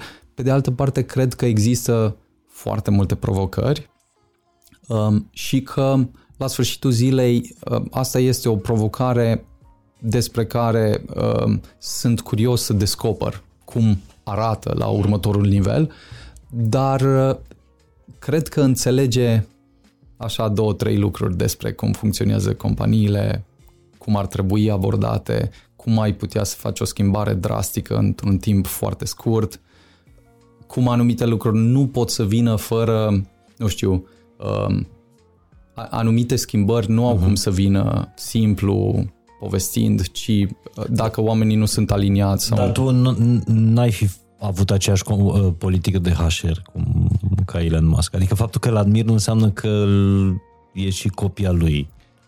Aici, sau... cu siguranță, nu, nu e vorba de uh, copie, uh, pentru că întrebarea mai degrabă este, ok, cumperi o companie. Care sunt țintele? Cum mm-hmm. poți ajunge la țintele respective? Uh, sunt, sunt situații în care oamenii sunt aliniați deja, în care ai construit lucrurile în așa fel încât uh, dacă îți propui să faci ceva, poți să faci. În contextul în care oamenii nu sunt deloc aliniați, uh, pare că cea mai bună variantă este, unu, să spui ce vrei să faci și doi, să dai o opțiune oamenilor să aleagă dacă sunt interesați sau nu, după care, la sfârșitul zilei, ai resurse limitate, timp limitat, dacă nu mergi mai departe... Cum îi faci? Pe cea mai mare problemă a angajatorilor din România în momentul ăsta este să îi facă pe tineri să creadă în visul lor, uh-huh. în visul companiei, în valoarea companiei. E foarte greu să, să le spui celor de 20 de ani știți, trebuie să lucrați de dimineața și până seara și dacă o să lucrați, o să primiți probabil și o primă și așa mai departe. Nu mai e aceeași, nu mai e același atașament față de brand pe care l-a avut, de exemplu, generația noastră, care și-ar fi dat duhul, viața pe câmpul muncii. Cum îi faci tu să creadă în visul companiei? Um, întrebarea cred că este pentru mine la fel cum ar fi pentru orice om um, care e capabil, poate să-și aleagă orice alte opțiuni de a uh-huh. face ceva cu timpul lui uh, și ține mult mai mult de ce construiești, ce fel de impact are, uh-huh. în ce fel de time frame ar trebui să livrezi. Dacă ce construiești este una dintre cele mai importante probleme, nu știu, tehnice, economice, Uh, de multe, um, de multe, pe multe planuri de genul ăsta, e clar că cei mai ambițioși oameni vor fi atrași și interesați de genul ăsta de, de provocări, um, pentru că oamenii, într-adevăr, capabili au nevoie de provocări pe măsură. Nu, nu, cum am spus și înainte, nu există scenariu în care să fii cel mai capabil din lume și tu să nu faci nimic. De fapt, hmm. această capacitate o demonstrezi luându-ți provocări mai mari, mai semnificative și nu, nu cred că știu cum fac oamenii dacă nu fac ceva, nu știu, relevant sau de impact, ci cred că asta e mai degrabă mm. problema um, și ăsta e și avantajul sau um, situația bună în care suntem noi, că practic cei mai ambițioși oameni văd că nu există alte opțiuni, văd că pot contribui, văd că pot avea un impact în mediul în care trăiesc și uh, ne bucurăm întotdeauna de a avea conversațiile astea uh, și de a, de a descoperi alți oameni extrem de ambițioși care pot contribui. Pentru că foarte rar mai aud uh, oameni care să-mi spună mamă, am stat cu echipa, au stat băieții până noapte la ora 2 sau până dimineața și am muncit la un proiect. Nu prea mai găsești tineri ăștia. Ca la Multiversex la voi. Așa este. Și cred că asta aș, des, a, asta aș doresc, de fapt, oamenii cei mai ambițioși. Nu, nu-și doresc situația în care, nu știu, um, totul este super predictibil cu rutinele X, Y și Z. De fapt, își doresc și noi avem de mai multe ori conversațiile astea echipa, echipa noastră e mult mai asemănătoare cu un fel de SWAT team, cu oameni extrem, extrem de smart decât cu ce, ce se întâmplă într-un loc de muncă în mod normal. Uh-huh. Adică intervențiile, interacțiunile, provocările, problemele pe care încercăm să le rezolvăm sunt genul ăla de probleme care... Da, și plătiți bine. Cu siguranță, cu siguranță. Nu, nu, nu se poate fără... Doar că pentru generațiile uh, foarte proaspete, uh, banii nu mai sunt un diferențiator. Nu, nu-i convingi cu banii. Cu siguranță. Majoritatea oamenilor, cum am și început discuția, nu vin în primul rând pentru bani. Oamenii care um, vin în primul rând pentru bani, în general, nu sunt oamenii care rămân, cu care poți construi și așa mai departe. Câți angajați aveți acum? Cred că în total undeva la 200. 200 uh, în, în mai multe uh-huh. companii pe care le avem. Fiul tău cel mare, Richard, are, are 8 ani. Uh-huh. La ce te gândești în cazul educației lui? Ce ar trebui să învețe, ce ar trebui să studieze pentru a, a, a fi pregătit pentru lumea de mâine? Um, am depus foarte mult efort în a, a înțelege, să zicem, problema educației, viteza cu care ai putea trece prin procesul ăsta și cum ai putea accelera procesul și a-l transforma în ceva foarte, foarte productiv. Uh, asta în primul rând pentru mine și uh, am depus foarte mult efort și gândindu-mă din unghiul uh, copiilor, ce, ce ar putea funcționa, ce ar putea ajuta. Cred că sunt, în mod surprinzător, foarte puține lucruri în prima fază de care ai nevoie, de la care aproape toate celelalte lucrurile pot fi derivate. Uh-huh. Adică dacă, să spunem, ai învăța matematică, fizică și computer science și ai citi, nu știu, cele mai importante cărți de ficțiune pentru zona de humanities, um, ai fi deja într-un punct, dacă ai învăța tot ce știm astăzi, ai fi deja într-un punct în care în mare parte înțelegi și poți descompune în factori primi aproape toate celelalte uh, lucrurile. Tot ce, tot ce spun nu este că ajungi la punctul final, ci că ai niște unelte care îți permit să înțelegi lumea, să interacționezi cu ea extrem de eficient și să, să în, în asta să uh, valoarea educației. Dacă educația te poate uh, echipa cu aceste instrumente care mental sau din orice alt punct de vedere îți permit să navighezi, să înțelegi extrem de rapid, să iei decizii, să poți să um, treci prin viață într-un mod productiv, atunci e, e absolut extraordinar și am uh, am niște lucruri care probabil uh, la un moment dat uh, le, le voi uh, face sau începe și pe, pe zona asta. Da. Știi că ăsta e un lucru pe care îl așteaptă foarte, foarte multă lume. Uh-huh. Un sistem de educație cumva paralel, uh-huh. aproape subversiv, care la un moment dat să-l înlocuiască pe cel uh, oficial sau să se dovedească mai bun decât cel sunt multe uh, inițiative și Știu, Richard... Dar niciunul nu a ajuns la exact. masa critică. Exact, exact. Dar cred că acum, prin zona de metaverse pe de o parte, prin zona de tehnologie pe de altă parte și uh, oportunitățile care există astăzi, cel mai probabil vom vedea niște opțiuni uh, extrem de interesante în următorii ani. Beni, uh, mie că o să mă coste foarte mult uh, timpul ăsta al tău. Te-am extras trei ore din toate problemele tale. S-ar fi... Sper că n-a căzut nimic în trei ore. nu vreau să te uiți pe, pe WhatsApp, dar e o, pentru mine unul dintre cele mai uh, uh, unele dintre cele mai valoroase trei ore pe care le-am petrecut anul ăsta și chiar sunt recunoscător pentru tot ceea ce uh, am vorbit și tot ceea ce ne-ai dat în, uh, în acest episod. Aș vrea pe final, nu știu de când ai mai folosit Pixul, mm-hmm. lucrați cu coduri, cu astea. Uh, îți dau Pixul, ultima foaie din uh, blog notesul meu și să scriu un gând pentru viitor uh, pe care nu o să-l arăt mm-hmm. oamenilor decât atunci când îmi spui tu. Ok. Deci, la un moment dat poți să-mi dai un telefon și să zici, Mihai, poți să arăți gândul ăla uh, acum într-un podcast unde îmi zici tu. Okay. Eu o să păstrez foaia asta. Okay. Pe final.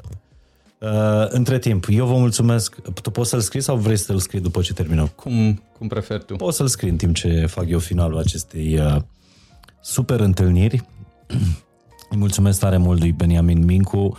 Uh, îi salut pe toți colegii cu care, cu care a plecat. Cred că întâlnirea de astăzi e o lecție faină despre uh, cum să pleci la drum, care să fie bazele cu care să pleci la drum, o lecție despre comunitate, cum să creezi o comunitate care, indiferent de cum fluctuează uh, businessul sau cifrele sau aparențele, uh, să stea în spatele tău, uh, cum să lucrezi cu o echipă și să crezi în ea, cum să le vinzi oamenilor, în primul rând, încredere și, și seriozitate. Este extrem de serios, uh, Beni, și cred că asta contează foarte mult în, în tot ceea ce ai făcut până acum.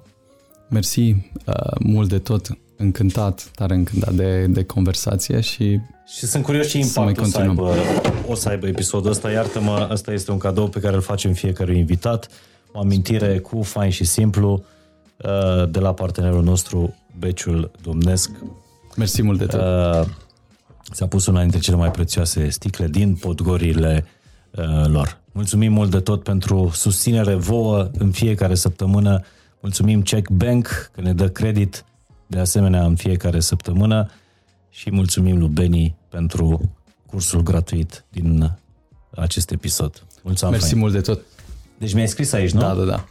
Totul, totul notat. Deci citesc doar eu și îmi spui, uh, mai trebuie să spui semnătura. Și okay. îmi spui când să le arăt oamenilor. Da? Ok, sigur. Mulțumim fain.